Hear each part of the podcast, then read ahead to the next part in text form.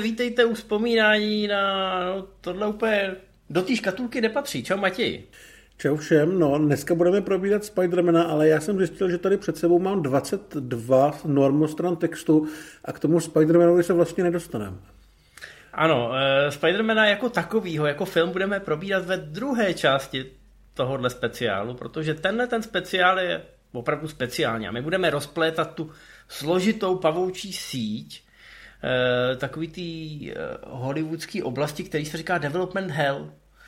To je takový to místo, kam se bohužel někdy dostanou ať už licence nebo nadějný scénáře a zaseknou se tam na dlouhý léta, někdy dokonce dekády protože je zkrátka někde problém. A i když by spousta těch tvůrců chtěla, aby ten film vzniknul, aby spatřil světlo světa, tak to občas z nějakých důvodů nejde. A v tomhle případě je to o to zásadnější, že se jedná o prvního Spidermana, ke kterému se dá do jisté míry vystopovat ten start té komiksové horečky, která trvala od toho roku 2002. No v podstatě někdo by mohl ještě spekulovat o tom, že trvá, Jiní lidi zase říkají, že už ta horečka trošku ustupuje a že možná, že je na čase vysadit prášky a naopak se zase začít bavit o nějakých jiných žánrech, co by mohli sedět na vrcholu té pyramidy. Co myslíš ty? No já si myslím, že se to ukáže, že těch pár zaškobrtnutí teďka bylo, ale DC se pokouší chytit druhý dech. Uh, Strážci galaxie, který jsme my dva ještě neviděli, jsou podle některých našich kolegů strašně dobrý.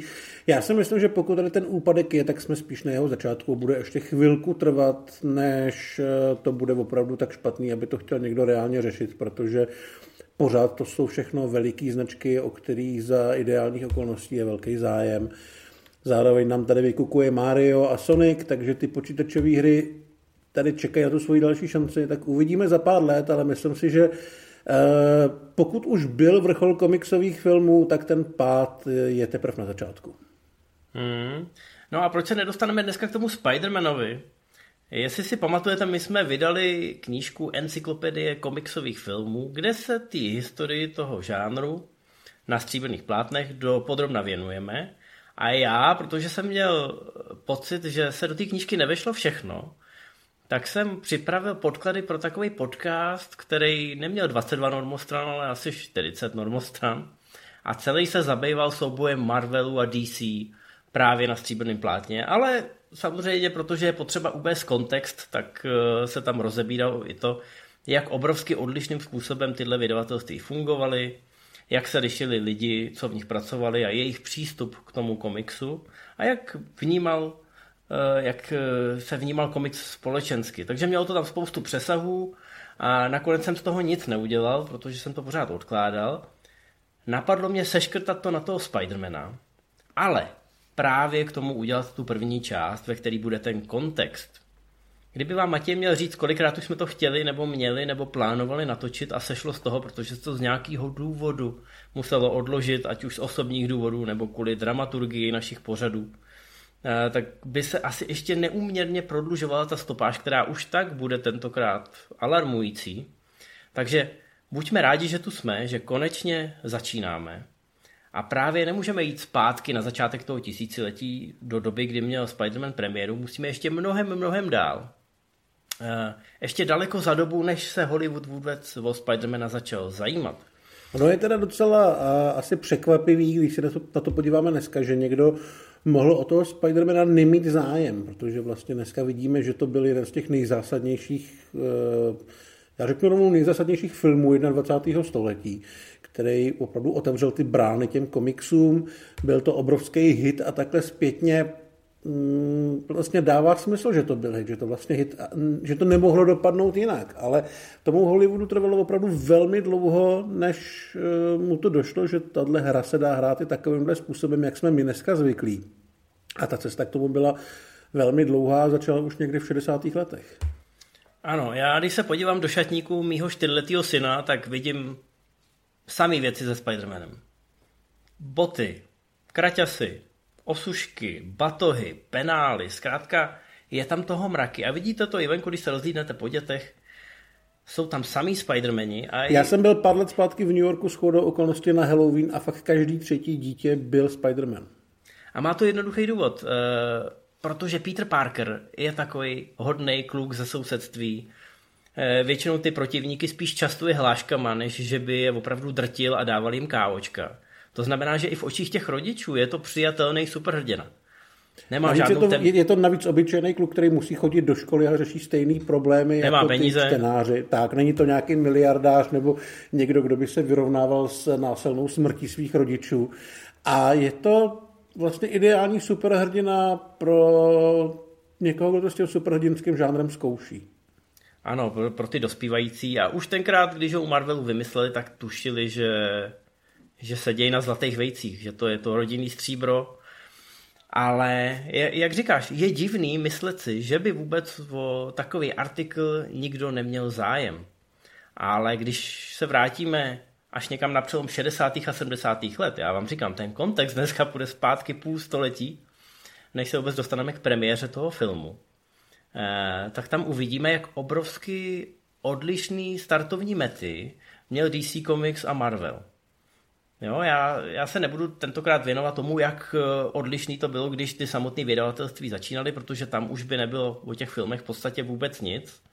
Ale my začneme na přelomu 60. a 70. let, kdy se poprvé dostalo komiksové vydavatelství blízko filmovému studiu. A paradoxně to nebylo proto, že by mezi sebou měli nějaký námluvy, ale protože se prostě shodou okolností a velmi bizarních okolností ocitli ve stejném šuplíku v jednom společném konglomerátu. Mluvíme tady o Warnerech a o DC, to vlastně platí do dneška, dneska jsou superhrdinové od eh, DC spojovaný právě s Warnerama a kvůli tomu taky na ně nadáváme. Mají to kompletně pod kontrolou, nikdo jim do toho nekecá, nemuseli řešit zdaleka tak divoký problémy eh, jako Marvel a potažmo, když řeknu dneska Disney, ono to samozřejmě bude mnohem složitější, a přesto se jim nedaří úplně to, co se daří tomu Disneymu, ale tu startovní pozici při té snaze dostat ty superhrdiny do filmu měli mnohem jednodušší, protože se prostě nemusel nikdo s někým hádat, stačilo eh, zajít na oběd s člověkem z vedlejší kanceláře a domluvit to tam. A bylo to skutečně bizár. Vy asi neznáte společnost, která se jmenuje Kiny, ale byla to New Yorkská firma, která provozovala právě na tom východním pobřeží parkoviště a pohřební ústavy. Takže jestli máte pocit, že hledáte nějaký biznis, na kterým nejde prodělat, tak tohle to je ono. Už tenkrát na to někdo kápnul, že lidi budou pořád umírat a aut bude čím dál tím víc a budou, mít, budou muset někde parkovat. Takže oni vydělali spoustu peněz na tomhle biznisu. Vy si teď určitě říkáte, ha, v tom asi bude nějaký háček. Jsme v New Yorku samozřejmě, takže italská mafie to znamená, že přes tyhle ty biznesy se prali špinavý peníze, ať už byly odkudkoliv.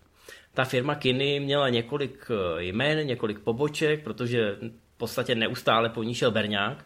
Všichni víme z historie, že jediný způsob, jak dostat mafiány za Katr je eh, zkontrolovat jim daňový přiznání. A nějakým způsobem se jim povedlo vydělat ty obrovské prachy, sedět na nich. No a potom je potřebovali teda definitivně vyprat. Něco si koupit, nějakou hračku, něco, co bude nenápadný. Koupili si filmový eh, studio Warner Brothers a komiksový nakladatelství DC Comics. A tím pádem se definitivně tyhle dvě věci ocitly v jednom kastlíku. No a mimochodem nebylo to úplně náhodně ten výběr. Jestli si pamatujete ten srandovní seriál s Batmanem z 60. let, on u nás nezanechal takový kulturní otisk ale samozřejmě díky internetu a díky různým memům si myslím, že se i dneska dostává eh, k různým lidem. A ten seriál byl v Americe velmi, velmi úspěšný. Fanoušci komiksu sice řvali, že to likviduje image toho Batmana, toho temného rytíře, ale u televizí každý týden řvali diváci smíchy a velmi dobře se bavili. No a ve chvíli, kdy ten Batman vyhnal ty akcie toho DC Comics nahoru, tak eh, jakmile se objevil první rozumný kupec, který nabídnul eh, slušný peníze, tak to ty tehdejší majitelé prodali. A tím pádem se DC Comics ositnul vedle Warneru. Eh, firma Kiny pak musela ještě trošku víc žonglovat s těma různýma pobočkama a vyhýbat se tomu berňáku, takže pak se tam ty vlastnické vztahy trošku zkomplikovaly. Ale jak už řekl Matěj, DC a Warneri to bylo pouto, který už se nikdy nenarušilo. A proto v podstatě o DC eh, v tomhletom speciálu nebudeme moc mluvit, protože ne, že by se tam nic nedělo, oni naopak díky úspěchu celovečerního Supermana a celovečerního Batmana měli obrovský náskok na tom stříbrném plátně, no ale v podstatě tam nebylo žádný drama. eh, co se týče těch vlastnických struktur. Naopak u Marvelu tam je to pořádný rodeo a bohužel do toho rodea se nám zamotal ten Spider-Man. Kdyby tam měli klídek a měli několik dekád stejného majitele, dost možná jsme se pavoučího muže dočkali mnohem dřív. Uh, Stanley se teda pokoušel samozřejmě Spidermana dostat na filmový plátna. Pokoušel se o to strašně dlouho a pokoušel se o to marně. Ale nebylo to tak, že by Hollywood neměl o komiksy úplně zájem. Jenom neměl zájem o ty Marvelovský ve smyslu filmů a mnohem více tady šlo právě po seriálech, po nějakých animácích a podobně. A Marvelu se vlastně docela dařilo eh, na tom, ne na stříbrném plátně, ale na té malé obrazovce, ale nestačilo to na to, aby to studio, respektive ty komiksové hrdinové byly opravdu úspěšní, protože to, jakým způsobem se tam tehdy dělali nějaký finanční rozhodnutí, to je na, mm, já nevím, nějakou antinobilovku za ekonomii, podle mě. Já furt čekám, asi to nebude v produkci Marvelu, protože ty by si takhle sypali popel na hlavu, ale doufám, že někdo udělá ten dokument nebo třeba nějakou hranou minisérii. Něco jako Tetris? Něco jako Tetris. Možná, že Teron Egerton, když uh, trošku ještě zestárne a nechá si toho mrože, takže by mohl hrát Stenalí. E, nicméně oni museli ty licence těm televizním stanicím vyloženě nutit. Musíte si uvědomit, že komiks byl tenkrát považovaný za zábavu pro děcka. Vlastně stejně něco... jako u nás 10-15 let zpátky. Ano. E, za něco podřadného. Dokonce i ty autoři těch komiksů museli před eh, svojí rodinou nebo před svými známýma, který třeba psali do novin nebo psali knížky, tak museli tajit, co ve skutečnosti dělají, protože si mysleli, že se jim to okolí bude posmívat, koukat na ně skrz prsty. Takže když šel Stan Lee nebo někdo jiný z Marvelu nabízet televizním stanicím ty postavy, eh, tak eh, no museli jim je tlačit vyloženě pod tlakem a za směšné částky, to znamená televizní animáky, kompletní katalog. Představte si, že vám někdo nabídne všechny Marvelovské hrdiny. Úplně všechny. A chce za to jenom 2,5 tisíce dolarů. Samozřejmě můžeme to spočítat, že tenkrát eh, na začátku 70. let eh, to prostě díky inflaci bylo tolik a tolik. A furt je to méně, než za co si dneska koupíte nějakou Toyotu. Jo? A mohli byste za to mít úplně všechny marvelácké hrdiny. Jenom teda pro animované filmy, ale všichni víme, že právě ty animáky byly ze začátku to úspěšný a to skrz co jste promluvali k těm dětem. Došlo Takže... ale i na hraných seriály, že jo? Tam vlastně uh, ta částka byla vyšší, ale pořád takhle zpětně velmi směšná. 12,5 tisíce dolarů uh, vypláznul Universal za uh, několik těch Marvelovských postav, se kterými chtěl dělat hraný seriály. A pořád to byla naprosto absurdní částka. Ale v roce 77 se objevil seriál, který si myslím, že byl do značné míry taky podobně kultovní jako ten Batman. A Eh, podobně jiný než ta komiksová předloha a byl to Hulk, eh, který samozřejmě měl trošičku problém s tím, že digitální efekty tehdy prakticky neexistovaly, takže to, že by nějaký normální, normálně vypadající herec se měnil v zelený monstrum, nefungovalo, místo toho tam běhal obrovitý Luferino nabarvený na zeleno a házel okolo sebe eh, nějakýma papundeklovými kulisama a hodně u toho křičel. Ale byla to taky velká kultovní věc a Ferino vlastně z této role žije do dneška. No, měli jste taky budgetového Arnieho a ano, oni nemohli udělat nic jiného, než sehnat člověka, který byl svalnatý a natřít ho zelenou barvou a k němu dát úplně jinýho herce, který hrál eh, toho Bruce Bennera v té rozumný, v rozumné formě. To byl Bill Bixby. Bill Bixby. Nakonec, já nevím, možná jestli jste obráželi videopůjčovny v 90. letech, tak se vám tenhle seriál dostal do ruky, protože oni vlastně pro účely distribuce mimo USA tak to distribuovali na VHSkách jako v podstatě filmy, nebo jako takový velmi svérázný sestřihy eh, některých těch epizod. Tak se to dostalo teda ke mně. Pamatuju si snímek eh, Proces s neuvěřitelným hůlkem, nebo tak nějak, kdy on stál před soudem. Eh, bylo jako velmi zábavný, ale dneska už se na to nedá seriózně koukat samozřejmě. Byly to první nesmělý pokusy, tenkrát ta laťka nebyla ani na zemi, byla někde v suterénu. Ale jak říkáš, je to kultovní, Lou Ferrigno z toho do dneška žije, to znamená nějaký zásah to v té americké popkultuře mělo. Stanley, který ale tehdy v Hollywoodu fungoval jako taková spojka mezi komiksem a filmem, protože se pokoušel ty Marvelovské hrdiny dostat do toho Hollywoodu, tak nebyl úplně nadšený z toho, co z toho vylezlo, protože eh, komiksový Hulk byl vždycky trošku serióznější záležitost a tady byl prostě velký zelený pán, který mlátil a házel věcma a nebylo to zkrátka úplně ono. Ale úspěšný to bylo. A úspěšný to, to, to bylo do té míry, že se vlastně chystal i spin-off s jiným hrdinou. V roce 88 vznikl film Návrat neuvěřitelného Halka, ve kterém se objevil samozřejmě Lou Ferrigno. Ale byl tam i Thor, což znamená, že tam byl člověk v takovém chundelatém plášti, kostýmu, vypadal, vypadal strašně srandovně. A uh, byla taková teorie, že by v případě úspěchu mohl mít vlastní seriál. Jinak teda v Halkovi se myslím objeví ještě Iron Man a to opravdu... Já doufám, že najdeš nějaký obrázek a hodíš ho tady na pozadí. To nemusím popisovat. Vypadá tak obrovský dildo. A... No, vypadalo to, že Universal eh, začíná budovat televizní Cinematic Universe, eh, navzdory tomu, že Stanley z toho nebyl šťastný, ale prostě prodal ty práva, dostaneme se k tomu ještě několikrát v této epizodě, prodal ty práva a už na to mohl jenom koukat jak se mu ten jeho odkaz eh, drolí před očima. Paradoxně ty starší diváci, takový ty, co si sednou k té televizi, protože si chtějí spokojeně sníst večeři a prostě utratit tam nějaký ty poslední dny eh, svých bezcených životů, tak ty, eh, ty se u toho dobře bavili, protože ty ty komiksy neznali, předloha jim byla úplně ukradená, hlavně, že tam něco lítalo, to, že to bylo z Papundeklu nebo ze Sádry, to jim vlastně bylo jedno. Tohle teda nebyla produkce vyložení Universalu, tam to dělala společnost New World Television, který šefoval Roger Corman, což byl uh, samozřejmě strašně důležitý filmař a producent, ale taky člověk, který uh, vlastně nikdy úplně nepracoval s velkýma rozpočtama a když už ty peníze měl, tak moc nevěděl, co s nima. Ale uh, byla to taková prostě jako velmi důležitá postavička celého, celého Hollywoodu. A bylo v plánu, že kromě toho spin-offu s Torem by mohly být i nějaký další televizní filmy. Z toho už nakonec sešlo, protože rok 88 přece jenom to bylo 11 let po premiéře seriálu a ta chuť těch diváků se trošku uspůsobila a tohle už bylo, bylo prostě trošku zahranou. Tak a teď, teď to začne být trošku komplikovaný. Matěj mi říkal, když eh, čet ty eh, podklady, že občas si to musím převzít já a uvidíme, jestli se z toho dokážu vyškrábat. Protože v 80. letech se objevilo hrozně moc lidí, kteří najednou zázračně zbohatli a chtěli si koupit něco zajímavého a zábavného. Takže teď se nám tam začnou střídat ty majitelé toho Marvelu jako na běžícím páse.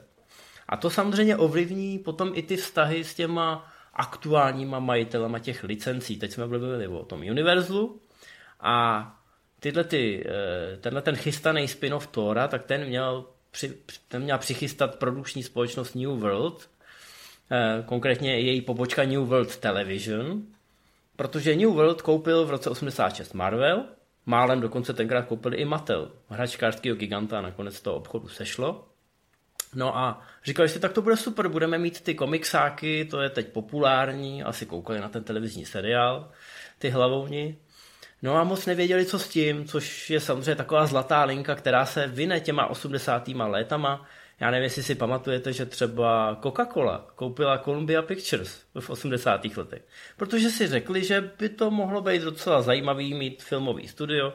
Eh, do všech filmů nastrkají někam ty lahve s Coca-Colou, takže product placement everywhere. No, jenže zjistili, že když mají dobrý film a úspěšný film, tak se peníze jenom hrnou, ale to se stane třeba v jednom z deseti případů. A těch devět propadáků, tak ty musí někdo zaplatit. Naštěstí spousta lidí Coca-Colu pije, takže jako eh, nebyl problém to umořit, ale Kolumbia zůstala u Coca-Coly jenom pár let, než eh, se teda kola eh, rozhodla, že ten filmový biznis je poměrně vrtkavý a na nějaký vydělávání peněz a spolehlivý zisky to není. No a zase to prodala dál. A úplně stejný to bylo s tím Marvelem. To znamená New World si ho drželi jenom tři roky a pak ho zase poslali dál v roce 89 k bývalému velkému zvířeti v kosmetickém imperiu Revlon, Ronu Perelmanovi. Proč to takhle rozebírám? Asi proto, že tenhle člověk neměl s komiksama vůbec nic společného. A jeho, jeho záměr byl úplně jiný. On prostě chtěl, eh, aby Marvel dál vydával komiksy aby to pokud možno jeho nestálo moc peněz, ale aby mohl vydělávat na jiných věcech. Tenkrát, eh, tenkrát bylo hodně důležitý, že se tam propojovaly ty biznisové vrstvy. To znamená, že bylo mnohem důležitější, než prodat maximální množství komiksů. Tak aby ty komiksové hrdinové byly vidět. Přece no Marvel už měl tenkrát obrovský katalog postav. A aby se z nich pokud možno dal nadělat ten merchandising aby se z nich dali nadělat prostě plišové postavičky, hračky a td. a td., protože se ukázalo, že na tom se dá vydělat mnohem víc peněz. No, ty peníze přišly, ale přišly mnohem později. Ještě se vrátíme k tomu, co dělal Stan Lee s ostatníma postavama, protože eh, jak začal rozprodávat ty jednotlivé charaktery, tak samozřejmě něco skončilo i někde úplně jinde a bylo to i případ fantastické čtyřky. Což je vlastně, mm, mně to připadá jako taková hrozně slepá ulička pro celý komiks, protože eh, vznikly vlastně tři filmy, respektive čtyři, protože ten od Tima Storyho má pokračování. A ani jeden nebyl dobrý a ani jeden nebyl extra úspěšný. Teďka se čekáme vlastně pátýho, který vznikne přímo u Marvelu a tam by to snad mohlo vyjít, ale... A mě hrozně fascinuje, jak všichni s napětím očekávají tu fantastickou čtyřku. Ona samozřejmě v komiksu má pověst tý, toho milníku, té první týmovky v podstatě ze všech. Ale já nevím, jestli, když vezmu tu ideu zatím, mm-hmm. jo, to, že máme rodinu, plnou superhrdinu a bla, bla, bla, já nevím, jestli to bude fungovat. Eh, no tak rodina se dnešním... superhrdina má i Shazam, že jo, právě. No právě, takže nevím, jestli v dnešním popkulturním rámci fantastická čtyřka někoho spasí. Ať už bude obsazená jakoliv. Ale budíš, tenkrát to bylo prostě minimálně pro Stenalí, to bylo zásadní. Určitě si můžeme říct, že ať už dopadne jakkoliv ta chystaná, tak dopadne líp než ta první. No, to, to určitě. Kterou moc lidí nevidělo pravděpodobně, takže teď vás trošku osvítíme. No, stalo se to v roce 83, eh, kdy za Stenem Lee přišel německý producent Bernd Eich, Eichinger. Eichinger. A nabídnul mu 250 tisíc dolarů, což eh, oproti těm předchozím částkám se zdá jako velký mění. Ale samozřejmě mu nasliboval, že prostě to bude za velký peníze a s nejlepšíma hollywoodskýma hercema a tak dál a tak dál. E, vy byste mohli říct, no to, to Stanley zase přestřelil. Jenže tenkrát Hollywoodem kolovala samozřejmě historka o, o, o Salkindových, což byli taky nezávislí producenti, kteří přišli za Warnerama a taky jim naslibovali hory a doly a že jim natočí celovečerního Supermana. Jenže celovečerní Superman byl obrovský hit a dvojka nakonec taky, i když tam už to zákulisí trošku skřípalo. E, takže si Stanley logicky řekl, hele, tak oni mají Supermana. E, nakonec za nima přišel někdo, kdo kompletně oběhnul ten studiový systém a povedlo se mu stejně sehnat e, dobrý herce, dobrý scenáristy, skvělého režiséra Richarda Donra a mají obrovský hit, najednou prostě filmový Superman je všude, všichni ho znají, tak my chceme taky něco takového, my nesmíme zůstat pozadu. No a protože Stan Lee k fantastický čtyřce má samozřejmě jako velmi citový vztah, nebo měl, eh, tak se rozhodnu, že tohle by mohl být ten start, tohle by mohl být ten zázračný výkop na to stříbrný plátno. Jenomže mu nedošlo, že se píše rok 83. A těch pár let mezi Supermanem a rokem 83 bylo pro ty komiksy hodně divoký.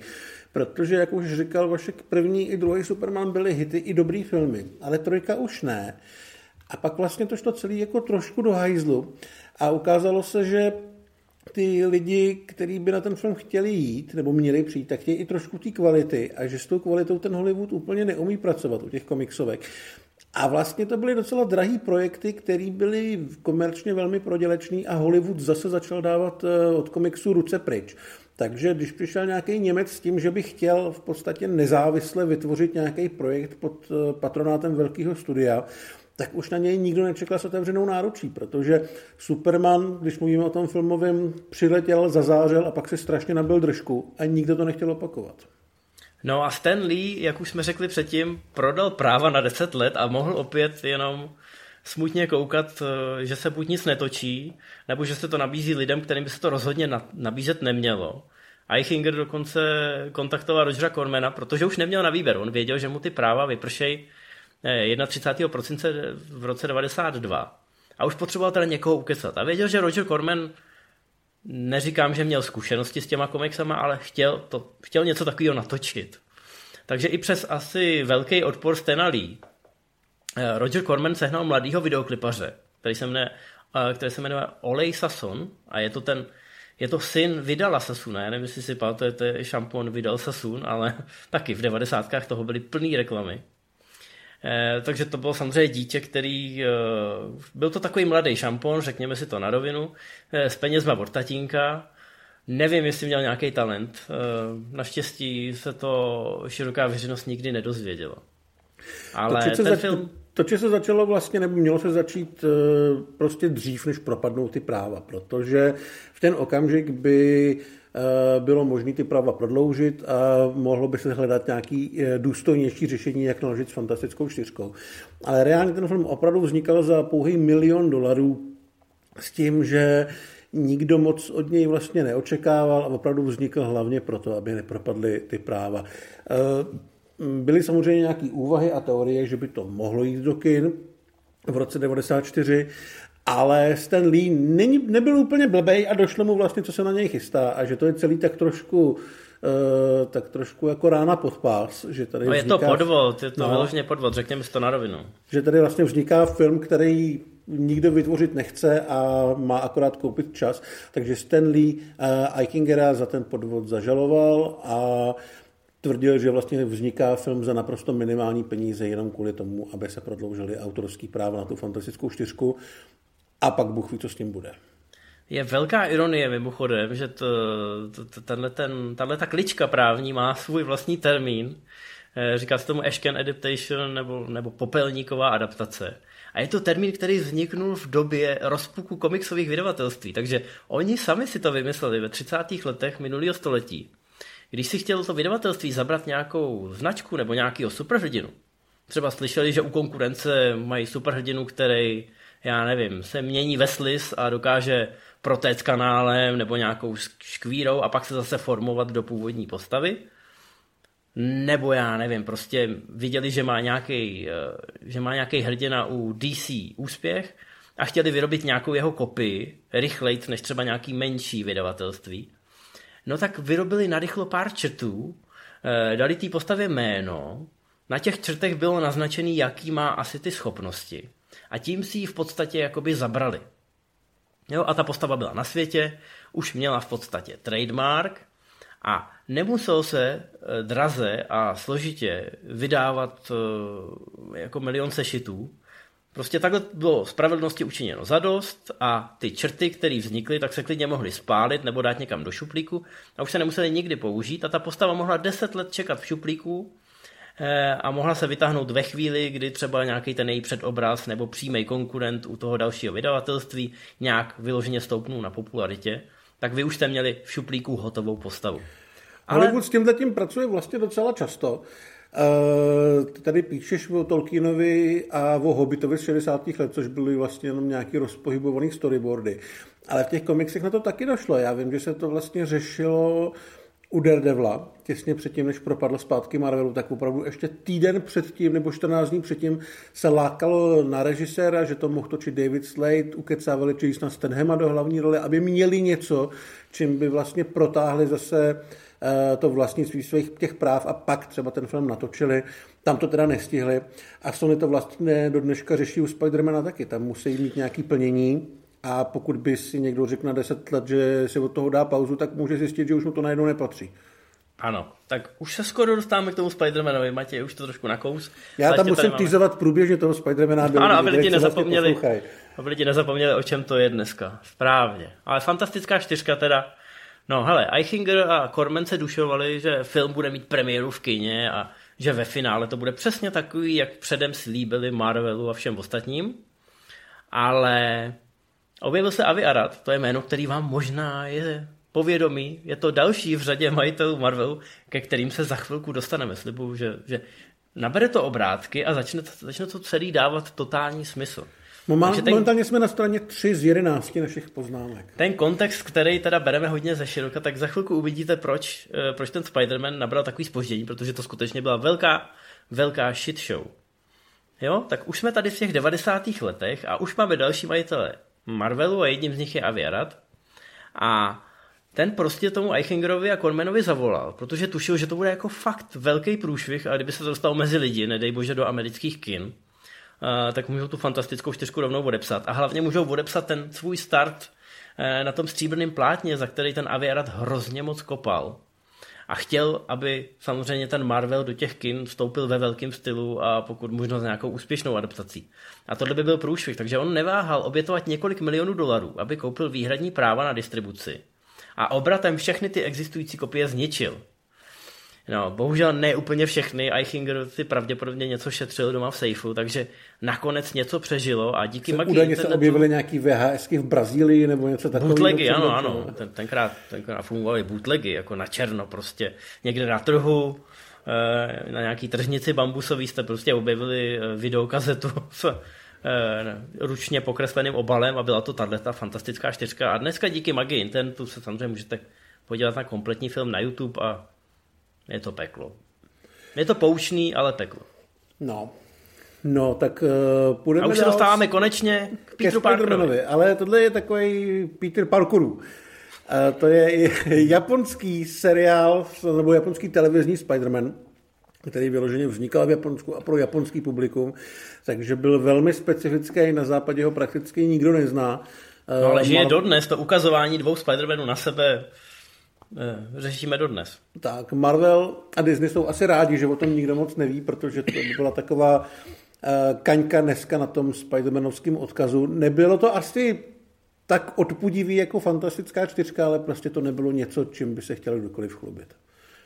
Ano, západ to totálně minul.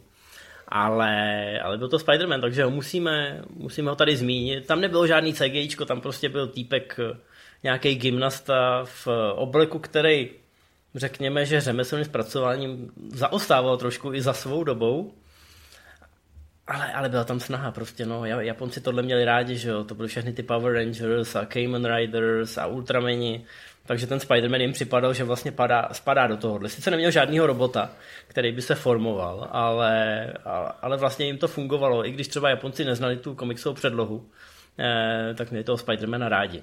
On to byl takový trošku ninja. No to, a ninja, foreshadowing, Matěj, za Ninja, ano, tam, tam, tam bude problém, eh, protože nakonec se povedlo Spideyho udat eh, samozřejmě jiný společnosti, která doufala, že by z toho mohl přeci jenom být ten nějaký nový Superman nebo nějaký velký hit. Na neštěstí tou společností byl Canon, kde se věci dělaly jinak než kdekoliv jinde a byla to velká divočina. Práva se prodaly za 250 tisíc dolarů, což vlastně nebyla úplně velká částka, ale... Bylo to za stejný peníze jako ta fantastická čtyřka, prostě oni to rozdávali jak housky mm. na krámě. Jo, jo, furt mluvíme o tom, že jako Lee mu šlo o to, aby ty superhrdiny dostal do toho Hollywoodu, takže pravděpodobně věděl, že by na to mohl trhnout někde víc, ale uh, asi, asi mu nestalo za to o to nějak dlouhý roky bojovat. Na druhou stranu, kdyby bojoval, asi by neskončil u kanonu a asi by si ušetřil spoustu žaludečních vředů, protože kanon, který vlastně patřil Globusovi a Golanovi, tak e, se prostavil filmama s Chuckem Norrisem, s Charlie Bronsonem, americkým ninjou a podobně. No a v tu a... chvíli, hlavně v tu chvíli kanon měl i Supermana, který po slabým třetím díle e, pro Warnery přestal být zajímavý, pro mhm. vlastní vlastní studio, který bylo v jednom tom kastliku, v jednom tom baráku s DC, tak si řekli, hele, my už od vás nic nechceme. A jestli chcete něco natáčet ještě, tak eh, to klidně prodejte někam dál. A samozřejmě v tom hráli roli i ty Salkindovi, který měli ty práva, takže najednou se to ocitlo u kanonu, který začal plánovat čtvrtýho Supermana, dokonce ukecal i ty herce. Tak. E, a narval do toho i docela hodně peněz, ale už v době, kdy kanon ty peníze neměl. No, ale pro, pro Stena Lee při tom vyjednávání to bylo, hele, oni mají Supermana, tak asi vědí, co dělají. Chystají prostě velkou věc, dokonce se jim tam vrátí prostě všichni ti důležití herci.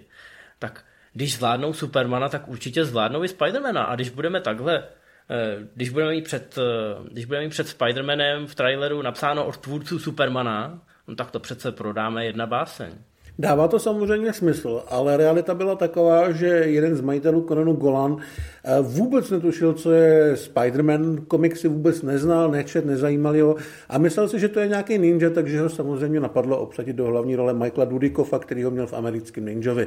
Takže Spider-Man se dostal do rukou takovýchhle lidí, který uh, asi, asi Stan Lee nečekal, že budou uvažovat o tom filmu a o tom jeho díle takovýmhle způsobem. Myslím, že jsme byli, myslím, že jsme byli takovýhle kousek od toho, eh, aby hrál eh, Petra Parkera Chuck Norris. Naštěstí to nevyšlo. Za prvý proto, že Chuck Norris už byl na Petra Parkera trošku starý. A Ale podle mě už... byl Chuck Norris skvělý kraven. hmm, ano. Ale Chuck Norris by do toho nešel, protože on nešel ani do toho amerického ninja, protože mu vadilo, že bude mít celou masku, dobu no. obličej za maskou a tohle by byl stejný problém. Na druhou ten... stranu Dudikov byl na to zvyklý a uměl se hejbat. No, a hlavně Golan brzo zjistil, že to vlastně žádný ninja není, takže možná by byl ochotný i obsadit někoho jiného než svého Golden Boye. Ale to, co plánovali s, s Spider-Manem, byla přece jenom divočina, i potom, co jim teda došlo, že tam žádný ninjové nebudou. Eh, velmi si upravili vlastně celý koncept té postavy. Parker neměl být středoškolák, neměl hláškovat, neměla to být taková ta uh, akčně rodinná zábava, jak Spidermana známe dneska z filmu i z těch komiksů. A měl to být celkem brutální body horror, protože 80.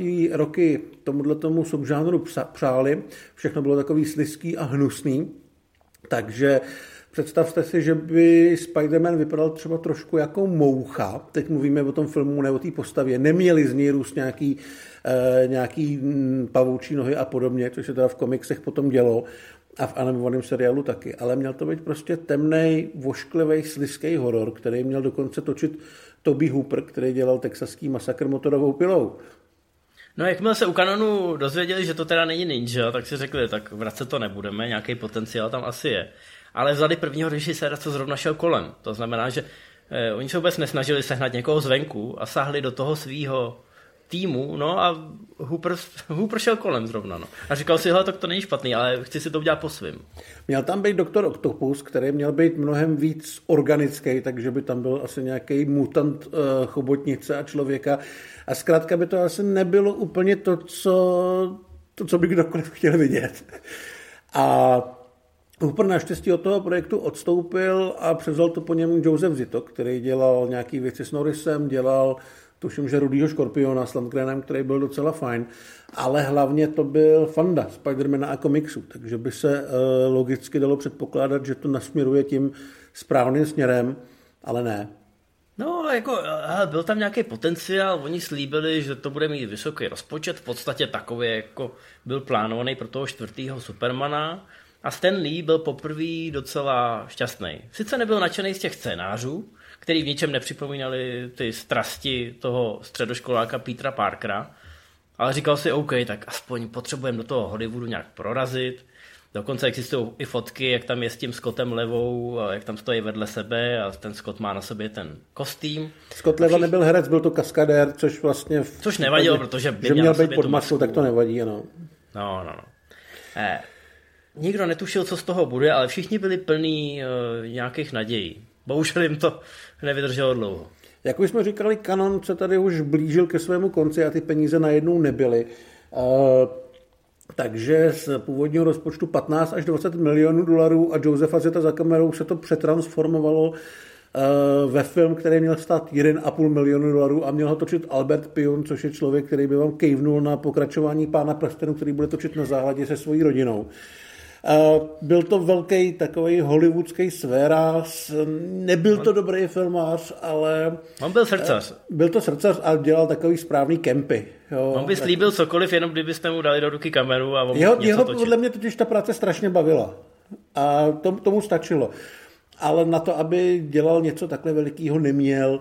A ten 1,5 milionu dolarů je podle mě tak přesně ten jeho rozpočet na jakýkoliv film. No ne, oni od toho všichni utekli, že jo, protože Vládci vesmíru byli průšvih, mm-hmm. jakmile se objevil ten čtvrtý Superman, tak myslím, že Stan Lee se pokřižoval a opět, to je, to je dneska ta červená niť, opět mohl jenom bezmocně koukat, kam se řítí jeho, jeho v podstatě nejcennější značka. Kam se řítí ten Spider-Man, který je zablokovaný a který on si nemůže vzít zpátky a musí počkat, co s tím teda ty kanoni vyvedou. Kanoni měli takový plán, že uh, ten kaskader Scott uh, Liva natočí všechny části z první půlky, kde je za Petra Parkera, Potom bude celý Pionův štáb točit dvojku strážců vesmíru, kde místo Dolpha Landgrena měl hrát nějaký surfář. A během té doby bude Líva makat v posilovně, aby se nabušil a měl pořádný svaly a potom by se dotočila druhá půlka Spidermana, kde už by byl v tom kostýmu.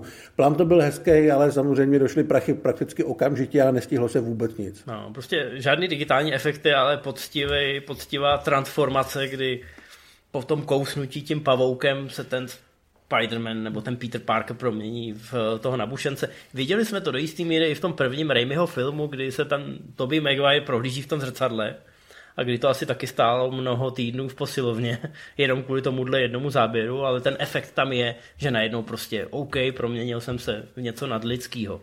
No tady to bohužel nedopadlo, já myslím, že bohu dík, a, ale rozhodně to neznamenalo, že, že by Stanley mohl vyhlížet, jak se mu ty práva vrátí zpátky do náruče.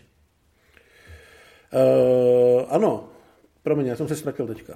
No ne, zkrachovalo nám studio, uh, takže jdeme vodům dál samozřejmě. Jo, můžeme teď projet ty scénáře, které různě vznikly a byly přepisované a tak dál a tak dál. Už jsme zmínili toho Doka Oka. Ten tam, ten tam vydržel i v těch dalších verzích. Ty zápletky byly hodně Bčkový. Tam, tam je vidět zkrátka, jsou tam vidět ty kořeny toho kanonu. Eh, že se tam snažili propašovat tu akci a ne úplně takové to budování toho světa nebo budování toho charakteru. Protože oni věděli, co chtějí jejich diváci a chtěli na tom samozřejmě primárně vydělat peníze. Takže čemu vlastně můžeme být vděční za to, že ten Spidey v této podobě v těch osmdesátkách nevzniknul? No primárně tomu chaosu u toho kanonu. Kanon měl vždycky rozdělaných milion věcí, jak už říkám, než začali točit vládce vesmíru, tak už měli vymyšleno, že budou mít dvojku, a ve chvíli, kdy to nevyšlo, tak aspoň z těch kulis a z těch různých kostýmů postavili Cyborga s Vandamem, což byla právě Pionova práce a už to taky nepomohlo. Už vyloženě oni jeli, prostě hrnuli před sebou ty průšvihy a nakonec se to všechno sesypalo. A Go, Golan s Globusem ve chvíli, kdy jim začalo týct eh, do bod, tak se rozešli ve zlim a Golan si do své nově založené společnosti, která se jmenovala 21st Century Film, odnes všechny ty licence, které ještě jako nestih natočit. Jo, a doufal, že mu to projde, i když samozřejmě už to z hlediska práva bylo takový trošku na hlíněných nohách, ale Stanley nemohl nic dělat. Jo? No, mohl se eh. jenom koukat, jak se k tomu projektu dostává další režisér, který shodou okolností nebyl úplný dřevo. Eh, byl to Steven Herek, který točil první Critters, nebo byla a teda, on dělal teda hlavně komedie, ale v 90. letech si myslím, že měl docela našlápnuto. A problém byl, že byl sice nový režisér, ale nebyl nový scénář. Pořád se pracovalo s tím body hororem z poloviny 80. let. Byly tam jenom nějaký malinký kosmetický úpravy, takže to by se Límu asi taky moc nelíbilo. A Golan s tím projektem obcházel i jiný studia, vlastně chtěl spolupracovat s Columbia Pictures, kterým dal nějaký práva, nějaký práva na videodistribuci dostal Viacom a mělo to být vlastně klasicky formou, že si to předplatí a za ty peníze, za ten předprodej práv se ten film Typický, typický kanon. Hmm. Vy se můžete divit tomu, proč ten Golan znova ukecal toho Stanley, proč ten Stanley trošku víc nebojoval, ale on, oni v tom kanonu byli hrozný ukecávači. Bůh ví proč, ale všecko, co kdy se jim povedlo, všechno, co dokázali, tak byl právě proto, že na začátku vždycky ukecali někoho o ty prachy a naslibovali mu hory doly že to bude prostě úžasný a že to nabídnou těm největším hollywoodským studiím a že teď my přece jsme zvládli všechno tohle a zkrachovali jsme jenom proto, že eh, situace na trhu byla proti nám a že nás všichni v tom Hollywoodu nemají rádi, protože my jsme ty malí, co myslej ve velkých eh, číslech a mají velký sny. Takže z nějakého důvodu, a když tam ještě viděl možná toho Hereka, který měl prostě přece jenom pár filmů za sebou, tak ten Stanley uvěřil tomu, že, že to třeba projde. Prostě, že na podruhý uh, tam ta motivace bude. Jenže ve chvíli, kdy ten Steven Herek utek, tak Stanley už toho měl definitivně dost a začal sám na vlastní pěst oslovovat nejrůznější režiséry. No a rozhodl se, že to vezme celkem, celkem jako z vrchu, že, ne, že nepůjde po nějakých těchto těch pionech a podobně. A sešel se s Jamesem Cameronem. Ten už samozřejmě tou dobou byl veliká hvězda. A, nabídl... a on mu teda nenabízel, nenabízel mu Spidermana, ano, nabízel ano. mu Nabízel mu to další nejcennější, co mu ještě v tom katalogu Marvelu zůstalo. Tak, nabízel mu X-meny. Ale během toho samozřejmě došlo, že na toho Spidermana ten se Cameronovi líbil trošku víc, začal ho zajímat. A e, oba se teda shodli na tom, že ten scénář, který byl pořád ve hře od toho kanonu, není dobrý a že s ním nechtějí mít nic společného. Takže Cameron slíbil, že zkusí dohodit nějaký svůj nápad, eh, napsat nějakou svoji synopsi a uvidí se, kam to povede. Eh, napsal vlastně během eh, příprav na pravdivý lži. Mělo to asi 60 stránek. Vím, že jednu dobu se uvažovalo, že by tam mohl být Leonardo DiCaprio nebo něco takového. Ale vypadalo to, že se to konečně hejbe tím správným směrem, že Stanley vlastně přeskočil všechny ty lidi, kteří ho měli spojovat s tím Hollywoodem, všechny ty studia, který to vlastně moc nezajímalo, kterým šlo o to, aby měli tu značku, aby mohli vyrábět hračky nebo si mysleli, že je Spider-Man Ninja a prostě šel rovnou za těma lidma, který by to mohli točit a který by to mohlo zajímat. No, furt tam bylo dost věcí, které se lišejí od té předlohy a které možná jsou trošku temnější. Jo, prostě Spider-Man eh, po tom kousnutí měl takový divný vize a halucinace, probudil se nahý na střeše mrakodrapu, občas měl takové myšlenky, jako že by mohl něco zakousnout nebo sežrat a měl rád noc. Zkrátka vždycky se těšil, až konečně bude ta noc a on bude moct předstat, předstírat toho Petra Parkera a e, jakoby dostat se do toho, e, do té role toho Spidermana. Takže i když to ve výsledku byl jakoby kladný hrdina, tak měl hodně daleko od toho, od toho kluka, co neustále sypal hlášky a řešil spíš existenční problémy. Takže tam se to, tam se to, přece, jenom, tam se to přece jenom odlišovalo. A ale byl to Cameron. Eh, jemu se opravdu povedlo už do těch 60 stránek toho nástřelu eh, dostat tolik zajímavých témat. A byl to velká hvězda, jak říkáš. Že i ti aktuální majitelé toho Marvelu si říkali, hele, tak konečně se třeba někam posouváme. Konečně by to mohlo nějak fungovat. A samozřejmě i Stan Lee věřil. Jenže nikdo netušil, že James Cameron udělá něco, co je trošku sobecký a možná doufal, že si toho nikdo nevšimne, ale byl zkrátka na toho uh, Spidermana už v tomhle rozpracovaném bodě tak pišnej, že se pod ten scénář podepsal. A podepsal se pod něj jenom on. A vynechal a pa, tam... Pan, pan Golan z toho neměl radost, protože pořád toho Spideyho nějakou dobu vyvíjel, pořád se vlastně vycházelo z jeho nápadů. U Camerona, u Camerona teda byli nakonec třeba úplně jiný nepřátelé, měl tam být Electro a Sandman, přičemž Sandman Eh, by se vyblbnul podobně jako té tisíc, bylo by to plný nějakého morfování, elektro měl zase v hlavě internet a byl vlastně nabitý elektřinou, takže se nemohl nikoho dotýkat. Ten scénář byl úplně jiný a vlastně dává smysl, že Cameron se pod něj chtěl podepsat sám, ale Golanovi se to zkrátka nelíbilo a tak se rozhodl Camerona, Camerona a Karolku, který to mělo produkovat, zažalovat. Je to hrozně smutný. Představte si, že, že jste někde v roce 94, teď už teda, máte Camerona, který má těsně někdy kolem premiéry pravdivých lží. To znamená, to byl podle mě jeho v úvozovkách vrchol spolupráce s Arnoldem. Kdyby si ještě Arnold zahrál Sandmana, tak by to bylo úplně skvělý, že? Ale, ale budíš, ale máme po Terminátorovi dvojce a po pravdivých lžích. To je prostě kombo, po kterém by asi Camerona chtěl úplně každý. Všichni víme, co je jeho další film potom. No a máme tady Karolko, který ještě bylo při penězích pořád. po, po Terminátorovi dvojce samozřejmě velmi při penězích. Takže tohle mohl být ten velký blockbuster za obrovský peníze, který to teda jako definitivně tu kletbu těch komiksových filmů po tom čtvrtém Supermanovi zase zpátky jako nahodí. Samozřejmě už jsme v roce 94, takže už jsme jako, máme tady Batmany od Tima Bartna, to znamená, že OK, ty filmové komiksy už jsou zase in.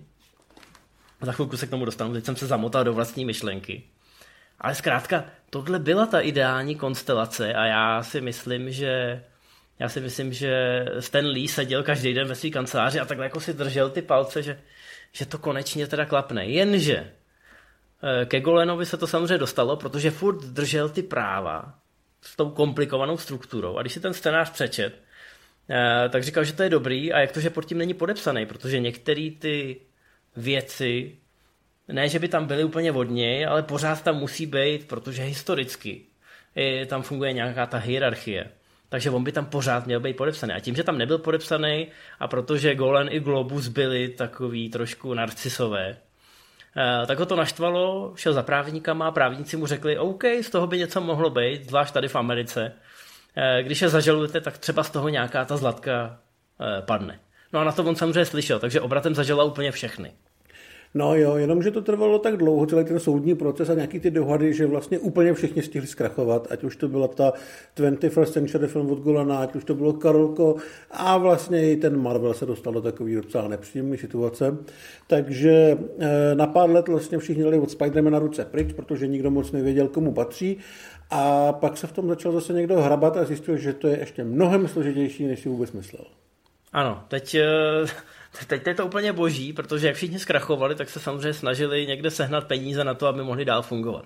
Typicky Golan byl nezmar, takže eh, to první, co ho napadlo, je, že prodá všechny ty filmy, co stihnou natočit pod hlavičkou toho 21st Century Film a o ten katalog projevil zájem MGM a všechno to koupilo, včetně samozřejmě licencí na doposud nerealizované projekty.